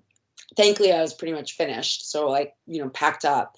And then um, I went up and we did Cabot. At this point, like there was the plan was the plan, but the plan we were also oh my two friends that were coming up, Glenn and Kumi. Glenn's car broke down on the way up, so he actually they had a whole delay with trying to rent a car and like so many was- car troubles. like so many things like it was just like hurdle after hurdle but it was like okay let's just keep going you know we'll deal with it like you know on the back end they were dealing with it not telling me too much um we went up to cabot and on the way down from cabot it started to pour Mm. then it was like a sun shower it was weird it was like a sun shower just like a random you know storm blew through Yep. so it was wet there got in the car and then i went to go do rather than Waumbek it was because there's so why we didn't why didn't didn't do Waumbek and I, I almost I had no say in this anymore. I was just like, you know what, I'm gonna take my say out because if I start, I, there's no reason for me to like argue with my crew. They're doing something great Sure. for me, so fine, like let them take the reins. So we went to do uh, like mega pemi, you know, like extended pemi. Oh, I call it mega pemi yeah, yeah. because it had to do with Glenn and Kumi coming up at a certain time. There's a logistical reason why I had to go there first Gotcha. from from a crew standpoint. Yep. Um, but I did that. Um, Michael brought me up to Lafayette. At that point, it was like almost like sunset, and there was crazy dense fog rolling in. I was on my own from Lafayette until about Zealand Hut, just before the Zealand Hut. Uh, Um, I Yeah. didn't do Hale yet. It was like on my way down to go towards to do Hale. Yep. So I was on my own for that whole section. Um, thankfully, I know that trail up until like you know until I break off to go towards Zealand. I know that thing like really well. Yep. But the fog. So between the fog, once you turn on your headlamp, you could see like only a few feet in front of you. And here Yeah. I am being like, well, if I drop down and do Owl's Head right now, I'm going to be in the slide and I won't be able to see anything because my headlamp's going to be blinding me. Um, and it's nighttime on top of that. So bushwhacking off of Owl's Head in the middle of the night is going to be a nightmare, especially if it's foggy. yeah. So I skipped it. So this is what I had to do. I had to skip Owl's Head yep. um, for safe safety reasons and just like it made no sense. I, I estimated I would have spent probably triple the amount of time doing Owl's Head than I would have normally because Mhm. of because of that. And my pack was heavy at that point because I hadn't to have enough calories to bring me all the way to Zealand, past Zealand. So instead, I was like dropped back down. I went towards Garfield, and the fog was it was gnarly. I'm like, I was telling myself, I'm like, I am so happy that my brain knows this trail so well that I'm not even thinking about where I'm going. I'm just moving. Right. Um, because I just I would have had trouble if I was had to tr- like like you know really if I was unfamiliar with the area. yep. Yeah, and I started to get wet of like Galehead. It was really muddy going up to Galehead, like that grunky nasty, you know, you know what I'm talking about. Mhm. And then um, it wasn't raining yet, like really raining, but I get up to South Twin, I go to North Twin, and I'm in water almost up to my knees. Yeah, that that area is between South Twin and North Twin never dries out ever. Oh, it was like flooded to the point it was just like it was like flooded, not even like a rock to hop on. You were Ah, just like horrible. Yeah, I was like, I got up there and I was like, really? I was like, so my feet were like, or like were wet at this point. Like I was Mm. really wet, and it just, I tried to keep them dry to the best of my abilities, but I'm like, it's just, there's no reason. Um, and then yeah, the bonds were fine, Bondcliff was fine, whatever, all that is great. Um, and I get back and I bump into my friend, friend Glenn. Um, there's a great lookout. Uh, what's that lookout before you go down towards Zealand Hut? It's like a rock. I forgot what it's Uh, called. Zeacliff? Yes, it's Zeal Cliff. That's where, yeah. So that's where he, but we ran into each other basically. Um, I changed socks. I was Yep. like, uh, I didn't have an extra pair. He didn't bring a pair of shoes. He just gave me socks. So like, I'll take the socks. Dry socks work. My shoes kind of dried out, um, but my feet were still damp. Um, And then by the time Glenn split, we did Hale together, and then we split again after the hut. And I was on my own. I went to do uh, go towards Tom, and when I got to Tom, I didn't know, but Brian and Brian were there, and it was raining again at this point. It was now raining. Yep. Um, but I was under the tree cover, so it wasn't that bad. But then it started to really rain, and Tom was like a mud fest. I went to Tom by myself, and it came back down, and not Nevins, the other Brian. Um, he took he went with me and we did uh, Willey and Field and Willey together. And it was Yep. raining, it was wet. And by the time I got out of there, like my feet, my body felt great. I have a, there's a video of me. I have it. Um, like I'm trying to get all my videos together from that. Um, because I took a video almost on every single summit of Yeah. like you. It's like quick. It's like number 24. This, so, you know, Sure. great but but uh, other people are taking videos and there's a video of me coming out of there and i'm like my body feels great but my feet are really wet Mhm. um, and that's like my feet were starting to get pretty trenchy like a little bit trenchy at that point yeah. Um, but little did we know what was to come you know I forget. Did you come off? Uh, did you double back over field, or did you go down the ladder off I- Willey? I didn't go. So I came. No, I went down all the way. Like, uh, I went down. No, because there's like the two trails that go down. I took the less gradual one all the way down to the lot, all the way at the end of the road. yes. Yep. Because that was the most gradual way down. I was like, I don't want to kill my body and just do like crazy descents. And you know, if I have a choice, it's like about the same amount of time, if not faster, to Sure. do a, like a hair, like a tenth, uh, two tenths and uh, like more of a mile can be a lot faster if it's a milder grade, Yeah, definitely. That's fair. especially when it's wet. Um, which it was. It was wet. um, Yeah. so yeah, so I did um I did carrot uh Carrigain by myself um because I had an option. They're like you can do Carrigain by yourself or you can do Waumbek by yourself. I'm like I'll do Carrigain because it's still daylight and I don't want to like I'd rather somebody be with me at night if I can have somebody be with me. Yeah. And that's Carrigain was okay, but once we got to Waumbek, that's when that storm started to roll through Mhm. the lightning, the blinding rain. We were going up Waumbek. I was soaked, but I was in my rain gear just to keep me warm. It was Yeah. so cold, and the rain was so in, like intense. You could couldn't really see much. When we got up to where that little what is it like that mini like brick tower or whatever was up there before you like turn a turn I to actually like- go to the Yeah, I believe it's the remnant of a chimney. chimney that's it the chimney Yeah. yeah. so we it was like like again like calf deep if not deeper water just like the easiest peak turned into a, like a nightmare. Yeah. going through it was just like it, and I, I have my Waumbek video and actually you could see me in it. I didn't realize like my headlamp did illuminate my face. I forgot I was like I forgot what I said. I'll have to it it was like you could just hear the rain pouring. But um we got Waumbek went back down and the rain what people don't realize is like when you're tired it's one thing to be like out at night but like when you're tired and there's like that the rain's like that heavy it's very hypnotic. It was Yeah. like putting me to sleep. And i was like oh Oh, my god. I was like oh my gosh like what's going on? I'm falling asleep. So um yeah we got back to the car eventually um so like soaked. Yeah. and then at this point like everything like we are just like every everything from then on out was just flooded and soaked. The hancocks again like there was no dry it was pouring for the hancocks pour pouring still pouring like Oh, if so there was I'm- no let up Yeah, those two steep, like the the steep up and steep down off the Hancocks must have just been an absolute river. Um yeah that was that was bad and even just coming out like the meandering trail it was just like a lake i'm like i should have brought like a pack raft it would have been much faster I mean, it was just, it really would have been. It was so wild how much rain there was. I don't know how many, it was like a few inches. I was reading like it was one of the largest rainfalls I think they ever had, like in that, like for July or something that month. yeah. So, yeah, and I mean, I could have done a weather report out there. It was just madness. then we did the sandwich range. I did that with Kumi, and it rained again. See, this is the thing is, I my brain tend to like it forgot. I'm like, oh, it just rained really bad on Waumbek, and then everything was flooded. Like, no, Sure.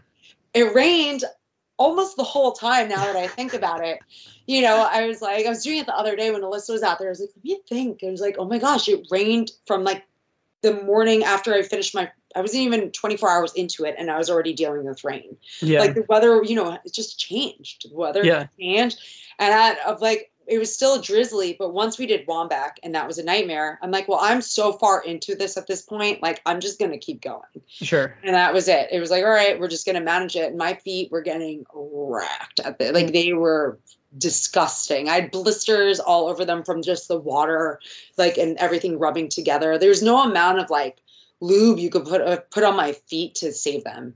Yeah, that's horrible. Yeah. So, what day of the week did you start on? If, do you remember? I think it was like a Wednesday or a Thursday. Wednesday or Thursday? Okay. I think yeah. I remember. All right, I was trying to figure out if if the coinciding of like if I was on trail when you were dealing with the rain, but I mean I was, but like you were, it was you started dealing with the rain much earlier. I me and a friend went out and did uh, a, a wild river loop, which is just like this 30 mile loop that kind of encircles the the wild river wilderness, and Ooh, you get a few four thousand nice. footers. Like the the west end of it is uh the west end of it includes like uh Moriah and the Carters, I think. And then oh, that's dip off- nice. So you're like, it's probably a very quiet loop too. I can imagine. It's such a quiet loop. Yeah, That's it's, nice. It's, it's a it's kind of I like I like to call it the peaceful Pemi loop because there's just no one out there and like I it's like so that. wild. But it's uh yeah you should go do it. It's a great loop and no one's done it really. Um, but we went out there on Saturday that week I think and it was miserably wet and I was like I was just because I'd been following your uh your progress throughout that week and I was like I can't believe she's been out here this whole time. I would have quit so long ago. That's what people. I'm so people. So my like the people like crew and stuff. They were telling me, especially Nevins. He goes, "You can't stop." He's like, "Don't stop." He goes, "Everybody is rooting for you." And like they know, like they know how hard it's been. I I forgot who. Maybe it was Andrew. Is like, "I can't believe you were out in that storm." Like people were like, "How is she out there and moving Yeah. in that?" It was Um, it was ludicrous. I was yeah, I was shocked. Um, yeah, it was wet. Yeah, you know, and then it got wet. Yeah, the it rained during the sandwich rain, the sam- sandwich range, and that's when I met Andrew. Wait, this is funny though. He, so Andrew, we're like about to exit, and I'm with Kumi, and then this guy's like hiking up the trail, and I'm just like, "Hey, have a great hike," and I'm like, "Keep on going," and he turns around, he's like, "Stef." And I'm like, huh? Like, who is that? and it's daylight. I'm just like, la la la, you know, Yep. like not really there. But uh, that was funny. He was with Squall, of course, Squall, and Of I was like, oh, hurry butt, let me follow you. Like, yeah, that's how you like get me to move. Like, put some cute animals in front of me, and I'm like, I'll follow you wherever you go. of course. Um, but yeah, but then like all the foot care involved, like that foot care, I think it took 45 minutes plus to just to to take care of my feet, to deal Yeah. with the blisters, to wrap everything. My soles, the balls of my feet felt like they were just actually at the point where they were just gonna completely tear. hmm And I was like, oh, so we like made new soles for my feet. Literally, like I'm like with like Leukotape and KT tape. Like there was I had new feet. Like there was like an extra layer on, on like underneath my feet. yeah, Uh, I've, I've I've had a friend that had to do this during race one time, and my question for you is, how was it taking that tape off? Not bad because you have to put Cover-Roll on before you put the Leukotape on. You Oh. never put Leukotape directly on your skin. He- you are yeah. asking to lose your skin. Yep, he didn't know that, and he lost all the skin on his feet. Yeah, no, Cover-Roll, and then you like I shower and let it soak a little bit and rub it with soap, especially like uh, something maybe like a if you use oil, it might like um like baby oil or something, it might like help get the adhesive a little bit looser. Yep. Um, so like you kind of like gotta like you know wash it a bit before you decide that you're gonna take it off, and then obviously wash it afterwards. sure. Uh, but uh, yeah, no, like yeah, that like it took a long time, but I needed it. Like I wouldn't have been able to finish. But even then, like we did uh, the Osceolas after that. Osceola, yeah, and then, but like I was trying to avoid puddles because I'm like I have to keep my feet dry even if it's for a few hours. yeah. And like it took so much longer because I was trying to like navigate around it, but I was desperate. Like I needed to keep my feet dry. So my feet Yeah. were dry for a little bit, a few hours. You know, did the um what call it um at the ski resort uh, Tecumseh. yeah Tecumseh um where I saw Santa Claus on the trail and uh, he was on a Yeah, rock. Tell the case- tell the people about that. Santa, I swear, you know, like it's not like a new Santa or cartoon Santa. It was like a beautiful Santa from like the 1920s or 30s, and he was like painted with like a very natural beard on a rock. And then I'm like, Glenn, do you see that Santa Claus up there? And I was, I like will hallucinate. I would see people on trail all the time that weren't on trail. Um, But I was like so convinced because I'm like, well, this is a ski resort. Maybe this they do this for like a theme or something. Right. I was like convinced myself. Get like 20 feet up the trail, and I'm like, oh, there's no Santa Claus there. But like, so yeah, but uh, but we did that, and then it was it was wet. Well, it wasn't raining. When we got to Cannon, it was a crazy thunderstorm. I don't know if you were out Uh, there for that. It I was don't just think like so. it was just torrential rain, lightning, thunder, and we're like, I'm like, let's go. And it was daylight, but like I was good. Like I threw down like a pretty good time going up Cannon, and that Yeah. was like in my like late 40. I was already into my 40s at that point. I was at like 44 or something. Mhm. Um, I flew up Cannon. I dropped my pacer. How did God? I I feel like I'd have some serious, like especially, I don't know. Cannon's got a big enough alpine zone that I feel like I'd be afraid of. So we are I was pretty like aware. I was like counting everything. You know, I was Mhm. like making sure like it's like all right, well, like it's far enough away that like it's safe enough. And I spent no time like hanging out or doing anything. Yeah. Dive back into the trees as fast as possible. I never did the thunder and lightning get close enough. I mean, obviously there's always a risk, but I felt like I didn't feel that exposed, even though it's kind of it is exposed. I didn't feel like I don't know. I like I was I was aware that there was a risk going up it, Mhm. but there was like quite a bit of time that I feel like that the lightning and thunder it was like 10 seconds or 20 seconds. It was like Sure. it was it wasn't like on top of each other. yeah, If it was on top of each other, I probably would have done it a reverse loop, which would have been a bitch because yeah, would've- Canada would have sucked. Yep. But I think that would have been my choice because at least I would have been in the in the forest a little bit longer. I think going Yeah. up to the Kinsman's, but that was fun. Like it was cold. My GoPro died on Cannon, so I Ah. got Cannon, and I didn't get the the only two mountains I don't have footage of me on are the Kinsman's. Mhm. My battery died, and I'm like, I'm not changing a battery in this weather. definitely. not. Um, but that was, I actually really liked it. Like, even though I was like soaked, I was having the time of my life. That's such a fun like ridge to run, and it was just like I felt like a kid just running around in it. Um, Yeah. and then, but then we came down fishing Jimmy's, of course, and it was like white water coming Yeah. down fishing Jimmy's. Um, so much to the point like we actually like lost the trail. Like that's I think I sent you I sent you the video. Yeah, yeah, yeah. It's like, where's the trail? And there's like one like blaze on the tree, and you're just like, "Eh, I think it goes down that way. And like, yeah, you had to cross through like this crazy white water. Yep. Um, but like made it across that. Um, and then yeah, it was fine. And then the rain kind of stopped at that point. But then I Mhm. had to go do Owl's Head because I couldn't do Owl's Head. So and Owl's Head, we when we took the the bushwhack, um, we passed two women were coming back and they're like, Are you going to Owl's Head? We're like, Yeah. And she's like, Well, they're like, Well, we had to turn around. We couldn't cross the river. Mm. And I'm thinking in the back of my head, I'm like, this is mountain 47. I know my way from bushwhacking down to Owl's Head. I'm like, I will go north as far as I need to to get around to get to a safer part of the river where I can get across it. Yeah. And we had to do that. We had to like go around the river. Um, the first two crossings were, second crossing was like eh, semi sketch. I think it was more sketch for me because I didn't sleep. I wasn't obviously well slept at that point. So I'm a little more heightened in terms of safety. But when we got to like the big crossing, you're like, can't cross this.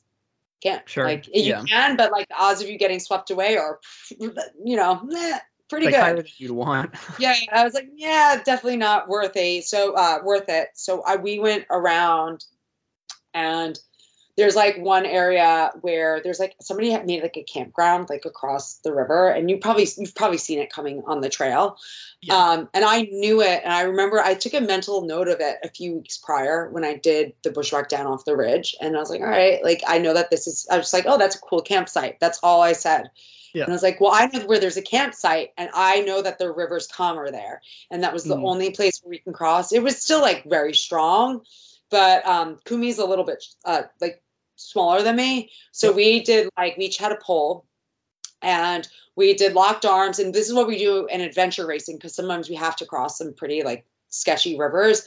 We go in diagonally. So it's like, so I'm blocking, she's slightly behind me, but we were locked together. Yeah. Like really, I mean, each had a pole and it was just one step at a time, one step at a time. Are your feet secure? And it was just that, like, you know, very methodical. Yeah. Um, and when we got across, we're like, yes.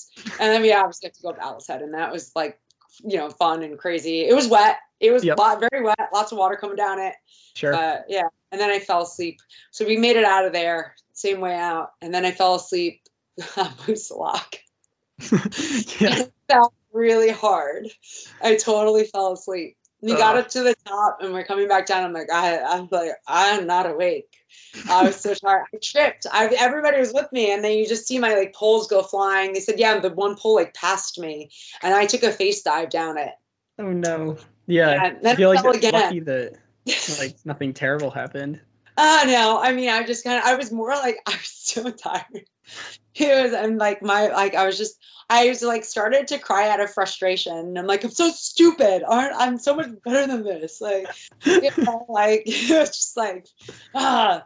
But uh yeah, no, it was good. It was good. We made it down. You know, not a, Yeah. I knew when I finished. I'm like this is like for me it wasn't like everybody's like obviously at the time it was like oh my gosh that's a great time look at the time taken off and i knew like i'm like i think i had an interview with somebody afterwards. I'm like uh given my conditions yeah it was a great time but i'm like this is 100% beatable. Like i'm somebody's going to go out and do it and put down time which alyssa did and she threw down a phenomenal time. Yeah. um you know and now the, the it's good. There's something to chase.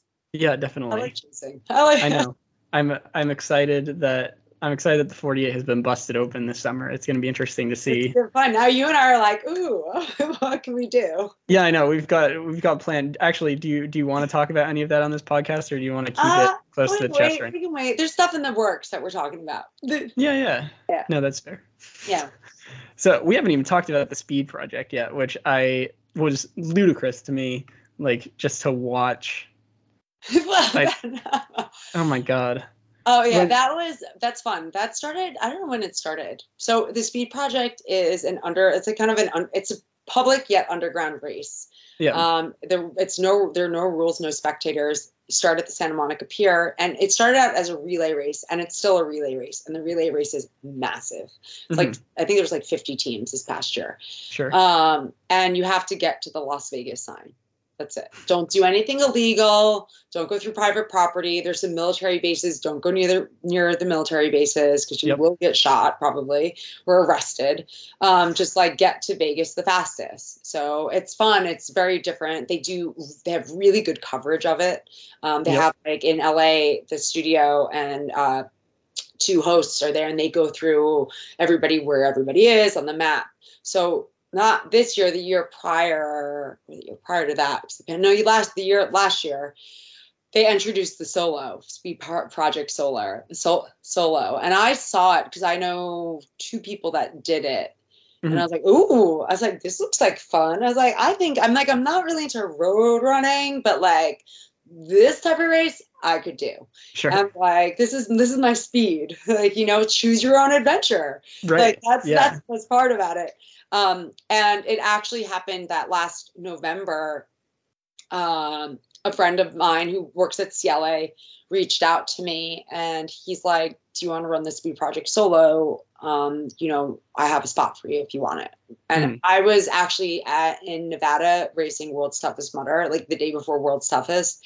And I was, it was even like, it was strange that I was even there because we had a crazy flood that September, last year, September 1st. Like, my parents had a catastrophic flood, like four feet of water busted open the door in the house. And it was just like, it, it was insane. So I spent from September through like mid October, the September, all of September for me was just working on that nonstop. I didn't train for like five weeks. I was just working Wow. flood things. Um, like the first two weeks, I spent 200 hours like cleaning, and I just because your floods are you just have like to, you have no time. You got to get Yeah. everything out as fast as possible. So, but I was went to World's Toughest. I was like, you know what, I'm going to World's Toughest. Like, if you know what, like this is not like the hardest thing I've done is to show up and to do something. I've been through things like the 48 and the flood, and like I have the mental grit to do World's Toughest. Sure. So Dan reached out to me the day before the race, and I'm like, I'm in. Like I didn't even hesitate. I'm like, why not? Like let's do it. Um, and uh, so I said yes to that, and I got a concussion at World's Toughest Mudder and had to drop out. I Oh my slipped. I slipped with a I was like a guy was helping me up, our hands on like a half pipe. Yep. It's covered in vegetable oil from like a previous obstacle that you like slipped me. And our hands, it was like uh the Sistine Chapel, and we are like holding, and then it was Mhm. like oh, and then I just went boom, like backwards. I didn't hit my head though. I hit my back. Um, Oh. I had a neck issue from the flood from cleaning, like like cleaning in a haste. That Yep. I have like a compressed disc in my neck, and I think the combination of everything, I started to get really dizzy and feeling like I was really drunk. Like five miles later, and I pulled I pulled myself out. I was like, I can't risk this. Like if I fall into something or get knocked uncon like knock myself unconscious, I'm like, it's fine. Like I dropped out. Um, but then I'm like, well, at least I have the speed project to look forward to now. Um, Right, so, yeah. Yeah. So like I that was March. Um, it was like like uh it was good. It was fun. I mean it did not go well for me at all. Like i had like um really rough time traveling there. My flight was canceled. I got there like a whole day later basically like in the evening i was supposed to get there in the morning. Um and lesson learned i will never go that to a place that close to a race. Like it was i arrived on a saturday and the race started on monday morning at 4 a.m so I would next time go on a Friday to give myself that extra like leeway if there's an issue. I feel Gotcha. because then everything was rushed. Like my Saturday was my my get at food and everything day. My Saturday turned into I'm just arriving and I need to go to sleep. Mhm. So I lost. So everything was crammed into Sunday, and that's not fun. Um, but uh, but yeah, it was like I mean, there's a film coming out. It's actually almost done being edited. Um, so like Ciele, like Nevins came out and he joined the party, Yep. and uh, he uh, well also accrued because I it was just him and two other people. Um, three other people. My friend Ashley came out and met up met up with us in the middle of the desert, and uh, yeah, like he filmed it, and it turned in. The joke was is that in our like production meetings leading up to it, it was always like we need to show her suffering. She's always too happy. well, I don't know, like if they jinxed me because I couldn't lift my legs at mile two. Yeah, I know. When I read that, I was like, "What? Like, how do you? How, Like, so how many? Approximately? Yeah, approximately how many miles is the thing? I know you can do different routes and stuff. About but- like anywhere from like 280 to three. If you do the OG route through Death Valley, it's like 340. I'm not. I wasn't doing that. I did about 280 something miles. 200. Yeah. and, So- and you couldn't lift your legs a mile two. Yeah, and we didn't know what it was until mile 50. Like I was texting my friend in Mexico, and she's an amazing trail runner. She runs actually Red Bull's one of her sponsors, Chikorita. She's a phenomenal athlete. I'm like, what's wrong with me? Please help. and she sends me a photo of like trigger points on the body, and she's like, the psoas in your back is probably causing the issue, like the insertion point. Mm. So that lo and behold, we like goes in the back and like blo- screaming bloody, you know, bloody murder, and that's the problem. Um, so that obviously, because you know the psoas drops down and goes deep, deep in. So Yeah. yeah, that's what happened. Um, and but at that point, you know, you've I've already run almost 50 miles with like a completely compromised gait. Um, it was just like we're just gonna manage this to the best of our abilities. It was stop, like fix, you know, Yeah. walk, run. I get like 10 minutes of like good running in. And then I would be like, uh, like the pain would come back. And then I started to get um, like compartment syndrome in my lower legs um, because of like my ortho said it's basically because like I'm a like mid to forefoot runner. So I was heel striking because it was the only way. Because if you can't lift up your leg, your compensation is going to be like putting your heel down instead of your toes. Um, so uh, yeah, so add that up by however many miles I did, and I gave like that part of my body a workout it's normally not used to. Um, so that was rough. Like it was rough. It was awesome though. Like it's such a different thing from the mountains. It's its own beast in itself. Like, you know, the mountains are difficult obviously because of the just like how the terrain, how it undulates and it's steep and rocky and you can't see much sometimes and all this other stuff. The desert is just ruthless because you have no shade. You're Mhm. just like out there and it is like if it's windy, it's windy. You know, there's no protection in the desert. Yeah. Um, and it was fun. It, it's I'm excited for the film actually because I'm happy I didn't have a Cinderella race. Like my goal, I finished in four days and like six hours. Oh my God. Um, my goal was like three and a half days. Mhm. Um, and I thought that was very feasible. I thought it was feasible without like actually um, pushing like pushing myself to like to the point where it would take me months to recover from. I felt like that was a very like you know that's a that's a goal. Sure.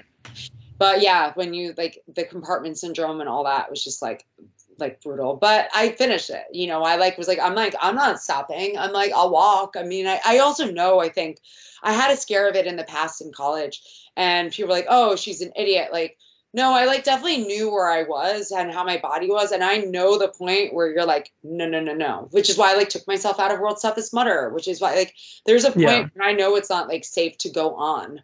Um, um, sometimes obviously and my crew looks out for that too. Like they they know they're like, I've had people be like, you know what, like my sister for the concussion, I was like, I don't know, I don't know. And I was by myself out on the course. So eventually I just called it and I get back to the crew and I told my sister and I'm like, yeah, I wasn't sure about stopping. I feel like I've like kind of like, you know, let people down and let you down. And she's like, no, she's like, you made the smart decision. And she's like, you can come back next year. She's like, don't worry about that. She's like, Yeah. you know, so uh, thankfully I'm also surrounded by people with positive reinforcement, you know, that like stopping is, you know, the better thing to do at times. And there's Yeah, nothing, there's no shame in it at all. No. Yeah, definitely. I've I'm I feel like I've I learned that the hard way in the last couple of years. Oh. definitely getting a little bit better at it. But like sometimes, yeah, you, like sometimes pushing a little bit harder just for the sake of pushing harder and hurting yourself is not worth it. Exactly. Yeah. And there comes sometimes a point where like maybe you'll end up with like rhabdo or like you're gonna Right. end up like really hurting yourself in a permanent in a permanent way. And you know, like I've done I've learned that too. I think everybody who does the stuff that we do, we go through that process. Even shorter things you can go through it. Like it's any it's just learning about your body and just understanding the warning signs and when it's time to back off and maybe you don't have to stop completely but then you just slow down and you walk like right. you know like you learn to just accept where it's at and that's where i was at with the speed project it was about for me when i knew like well my body is like like my legs are just junk at this point but they're hey i'm moving forward so let Mhm. me just continue on i'll finish it when i finish it. I'll do the best i can in this condition and i can just go back next year and i am going back next year. So like it's okay. Like it's and i get to do a different route too. Yeah, you know yeah, that's what's fun is like i get to actually like go do something else. Like you do need a like if you want to take certain roads and you have a crew you need a four by four car. Like you need Yeah. a car that can handle it. I didn't have that. So Mhm. like you know that's something to consider for next year. Yeah. um, but it's fun. Like it's a cool it's a really good community around it too. And i like i've said this it's like even though you're out there by yourself you still feel the community of like the whole race surrounding Sure. you there's a big pool party too in vegas everybody nice. That's fun. but yeah i feel like you should do it i mean they're looking now he's like wants to build out the solo division Yeah. Uh, I know a guy, James Poole. He's a British runner. He did it self-supported. Oh which my is- God. Wild. And his film's coming out. He has. He also has a film coming out. So him and I are like two, the two athletes who had like people filming us along the way. Yep. James. Oh, I don't want to. I'm not going to spoil it. James went on a crazy adventure. When I found out what route he was like, he was telling me what where he was going. I'm like, you're nuts. And I was like, I can't believe you're doing that. Um, yeah, he went through the mountains, um, like outside Wow. of LA. But something happened up there that I, I'm hoping. I'm sure it it didn't necessarily make actual film, but I'm sure that he spoke about it. Mhm. Um, but there was like a big like wake up call for him. Like he ended up in like a pretty like near death situation that he wow. recovered from. But yeah, I mean, it's you should consider doing it. Just saying. Yeah, we'll see. I don't know. 300 miles, like. But you can do most most of it's on dirt. Like if you you can make your route once you get out of LA, you can be on dirt road for basically Sure. everything. It's interesting. It's Up just until you like get into Vegas, obviously the outskirts. right. Yeah, that's just much different from from anything else I've ever done. It And, frightens me a little bit. Flat's hard. Flat. You know why flat's hard? Because you lose all of your mobility. Like when we're in the mountains, we're kind of we're crawling, we're climbing, we're like leaning over a lot, we're doing a lot of things. When you're Yeah. upright for that amount of time, when you drop something, or you're guys, you could pee standing up. But when I had to pee, it was a process of getting down. Yeah. I would like find something like a little mound and I would like fall over forward onto it and like lean back into like a squat and pee. Yeah. And then I'd fall back into it and like push myself up and I'd like, all the also the ridiculous trails just like works different muscle groups throughout the day and like I feel like uh, I don't know. I don't know. I feel like that's what got me. So like this past fall is when I've really had my only real running injury, and I it happened at Bubba's, and it was like, I really think it was because I was on like pretty flat terrain the whole time and didn't have enough training on just like flat ground. Yeah, it's different. It's so different. I mean, like I think that it's it's not easier, but I think they're well, maybe not. It goes it goes back and forth because people who run mostly flat, they can handle climbing, but descents over and over and over will trash them. Right. Like I, we're both used to like high volume of descending. I mean, for mm-hmm. the 48, my biggest week, I told you I did 42,000 feet of vertical yeah. in my biggest training week leading up to it. I was fine from a vert perspective. Like that doesn't bother me. But like if somebody who runs like the speed project and doesn't really run in the mountains decides to go do 75,000 feet of vert, they're probably going to run into a little bit of trouble. Yeah. And vice versa. Like if they're not training flat, that's what I also realized. I'm like, I need to do, I need to put in a few more hours, even if it's like just walking, walk running for like eight hours a day, just do like sure. a long just journey wherever. Um, I think that would help a lot. Yeah, definitely. When is the when is the speed project? It's the third. I think it's the third week of March. It starts on a Monday morning at 4 a.m. Gotcha. And then okay. it ends whenever you get there. That's you know, it's all That's up to wild. you. Yeah. And the relays start on Thursday, so it's kind of fun. So like the relays, like some the relays and some solo runners will be like coming in at the same time. The fastest relay, I think they start on yeah they start on Thursday because the pool party's Sunday. The mm-hmm. fastest relay team record, I think the relay team record's like 28 hours or something. That's pretty quick. It's insane. Yeah, those are like marathoners. They are speedsters. Yeah. That's huh. worse to me. I'd rather go do the whole thing by myself than to go run a, you know, three hour marathon out in the desert. Sure. Yeah. Yeah. Yeah. That sounds horrible. Yeah. Right. so, like, how was the how was the recovery process from that? I know it's kind of still ongoing, right? It is, but uh, so I don't have any pain. So it turned out like after like the compartment syndrome went away like immediately, basically like in a, a week or something. Like I had no symptoms of it after the race. And I went to, I called my, I finished the race. I didn't even shower and I was already on the phone with my ortho's office making an appointment. Cause I'm like, I'm going to see him immediately. Um, the thing is, I was so swollen when I first saw him. He didn't really, he's like, okay, yeah, compartment syndrome for sure. But we didn't realize I also have this like, these lumps, bilateral lumps, like at the, like, here's your like ankle, mm-hmm. foot. I like the anterior compartment. This is like your left foot on the outside. Yep. Um, and it was like just constantly like just like a big bulge on both legs. Hmm. Um, I went for an MRI and they found it was a mystery. Like uh, everybody in the office was in the examination room trying to like figure this out because nobody's ever seen it. Um, it's tendinosynovitis, so I have like thickening of the tendon sheaths in that area. Okay. Um, and then I have a, a fascial edema. So my back, like, I mean, it makes sense. Like my fascia got destroyed, so I have like edema, and it's not as bad. I'm looking at it right now. Obviously, it's not as bad as it's been. It's starting to calm down a lot, um, which is great. It's just more like it just looks uncomfortable at times. It's not. It hasn't yet given me a problem. Mm-hmm. Um, okay. Being and I'm wearing like compression for the most part when I train. Um, I stopped wearing it otherwise. Like unless I'm going to be on my feet all day, I like let the areas kind of breathe out, and I'm trying to scrape out some of the gunk that's in there too. Uh, what do, what do you mean by scrape out the gun? Well, like so I have you know like a Graston tool. Oh yeah, yeah, yeah. Know, but like you roll, you start at like the top. like well, I go down to up. But if you were to like scrape like the top part of that of the leg there, it's like you can't hear a thing. You get to that area and it's just so crunchy. It's just like you know, just like yeah, it's like all just crap, like scar tissue and everything. Yeah, I'm so, sure. I mean, great. I yeah, I don't know how if it's ever going to go fully away. I I'm hopeful that it will. He thinks that by the time it's like winter, and there's like less, and the heat goes down, like and it becomes cold, that it's going to help it a lot. Gotcha. I think like the heat, he like the heat might be stressing it. Um. So, but it's been fine. I did my three hour run today. It didn't bother me at all. Nice. Looked normal. That's good. I'm glad that yeah, I'm glad that that's going well. I know yeah. that that was a frustrating process for sure. Yeah, especially not knowing for a whole month. Like, what is this? Yeah, yeah, like, for sure. That's like I think the worst part. At least there's like an answer, mm-hmm. you know. So Definitely. that's that. So if I have weird bulges ever, like I'm okay. It's just uh Yeah.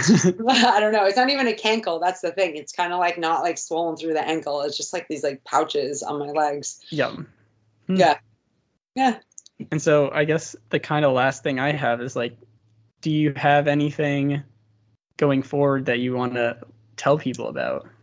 Well, I'm gonna do the speed project again next year for sure. Um, I just I like it's not like redemption for me. It's more for me, I don't know. I guess you can call it redemption, but for me it's just more like actually I want to like show up and execute what I know I'm capable of executing. Yeah, definitely. Um, I think like we all strive to be our best, and when we have factors that are limiting our success, like we want to, if we get the opportunity again to do something, like we generally will take it. At least that's how I feel. Yep. Um, this fall, things are so I have an adventure race coming up in Canada called Wilderness Traverse. It's super competitive. Um, the Canadians are just insane adventure racers. I'm like the only, I think I'm the only American. I, I was the, the first American to ever be on a team to win it a few years ago. Um, and I think I'm like the only American I think that shows up to do it. Maybe some more do now because it's uh, it's awesome. It's like 40 teams. Um, it's up in Ontario. Uh, it's lots of lakes, not really Yep. like mountainous, but big hills, dense forest, so it's difficult to navigate. Um, and it's just it's always such a great great time. And I've all my teammates live up in in Canada. They're all French Canadian, so I usually have to brush up on my French, or they can listen to my elementary French uh, when I try. They all speak English, but it's kind of funny. Nice. Um, so uh, yeah, so that's coming up. That's in end of August. Yep. September, October, November. I'm considering World's Toughest Mudder. Like, I kind of want to see how things go. I have like some small, like little mini projects up in the Northeast that are like 15 up to like 30 ish miles long that I'd like Yep. to do. Um, it's going to depend on, you know, weather's going to play a part into like whether I get to do anything or not. And Totally. you know, just like where my training's at. Um, I think I'm at a point where I don't want to, like, just I don't want to jump into things. Like I like to jump into things if I'm ready for them, but if I'm not ready for them, I need to prepare for them. And I like respect that. Like preparing for them will not only help me do something out of be like more successful, but it's going to help me recover faster, so I can do more things. So really, like there are things up in the air um, right now, like in that sense. But you know, so right now I'm like bookended, like speed project, um, you know, adventure race, and I don't know, like I, you know, the 48 looks tempting. I don't know if I would do a regular 48 though. okay. I think I'd go longer. I think I would. I think it would be. I I would want to do something different. Um. So, yeah. Like I don't know. We'll see. Like right now, my goal in training is to just like I'm being very like um careful about my building. I'm doing a lot more multi-sport, so I'm doing a lot. I mean, I lift no matter what, but I do a lot more cycling than I have been. Mhm. More also to practice for the adventure race because my teammates are such good cyclists that I'm just I'm dying all the time. Um, so I'm trying to like get out myself a little bit, but it's helping. It's helping my running actually, and I should know this coming from a triathlete background. It's like preventing burnout. You know, it's Yeah, it's keeping yeah, it much sure. balanced. Um, so that. Oh, and I'll be doing. I don't know if there's any more races though. Um, I had to wait. I'm. I've started getting into like downhill mountain biking. I know super safe sport, but uh. I love downhill mountain biking. I haven't gone yet this year because of my legs, but and my neck after that whole neck issue. But um, I'm gonna start up maybe this week, and I may go. But um, I wanted to do an enduro race uh, Ooh. because that that sounds so much fun. So like anybody that doesn't know it, it's like it's you do downhill, but then you like bike up to like the next section, and then you do more downhill. So it's Yep. more your combination of your downhill times but i'm like oh this is great because i don't get tired riding my bike uphill like like other people do i feel like in that world so at least that maybe will benefit my downhill times Mhm. We'll see i mean i'm not like a fancy downhill rider at all and like i think i'm like more paranoid about like you know you know landing a jump incorrectly and like you know hurting myself but Sure. I mean, but then again, like you ride over like a route and like your wheel gets jammed and you like end up in a ditch, which happened to me last year or two years ago. But you're wearing so much equipment, like you don't even feel it. You're just like tumble around, you pop up, and you're like, oh, that wasn't at all. Like this is so much better than riding my regular mountain bike. That's awesome. Yeah, it is. Your full face helmet, like elbows, you know, arms, shins. I'll do when I start like doing like the bigger stuff. I wear like chest and back protector, Mhm. everything. Like you know, you're like the you know the Michelin man. Just like Yeah, yeah. Yeah, I'll be honest. Downhill mountain biking scares me so much. It's so Uh, much fun. Speed is your friend. Like in so much of that, like people don't realize you have to just like commit to the speed because your bike will respond better. Like the suspension will do its job versus like Yeah. if you're like slow, especially like through rocks, you're like to dunk, to dunk. Versus if you're Mhm. fast, you'll still rumble, but your bike's meant to. The bike's set, usually set for you to take things at a little more speed. Yeah, definitely. I know uh, people who do both downhill mountain biking and skiing always tell me because like I ski a lot and I'm very comfortable with all that. And like people who do both tell me that I should stop being soft because they're not that different. You should actually. They're very similar. It's no different than like your skis shattering or whatever. Like you're good. right? Yeah. Yeah. So maybe we'll see. You should. You definitely should. Just wear wear lots of equipment. Sure. Yeah, Like, that's fair. Full face helmet. Don't skimp on that. You want to full like not an enduro helmet where there are like holes in like the the bottom part, like the legit downhill helmet.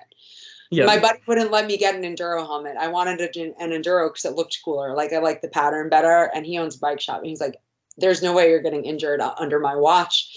You're gonna need the full downhill helmet, and that's it." And I was like, "All right." He's like, "You have a history. I can't trust it." You know. right. Right. That's um, fair. yeah i want to like vary things up like i think like it's fun like i definitely like you said at the beginning i feel like you know i like racing but i like i i think adventure racing is the closest to racing that i really enjoy in terms of Okay. racing like adventure racing's fun because it is a creator your own adventure literally because you're reading a map there's no like set route to go Yeah. um but probably focus more on like some projects i think you know maybe yeah. get i have some film stuff that i'm working on with a friend of mine in new york city that um try to bring the mountains to more people and Mhm. do stuff like that like kind of connect more with community and uh, people within the mountain communities uh, i think it would be it would be fun and, and interesting to hear stories of people who may who have may been living there for decades uh, Yeah. i'm always interested in that so For sure. yeah. Cool. that's Love it. it. Um, sweet. Well, I think we've covered a lot of ground. Yeah. I think this Yeah. may be my longest episode yet. yeah i i talk a lot I love it. I love it. There's Great never a dull conversation. moment on trail with me. I'll be out there for like three days. I'm like, and this? Oh my god, I have a story about this. That's awesome. All right. Well, I'm gonna stop the recording. We can talk about the stuff that we don't want to talk about on the podcast, Yeah. and then uh, yeah. Thanks for listening, everyone. Uh, chat later. Bye. Bye.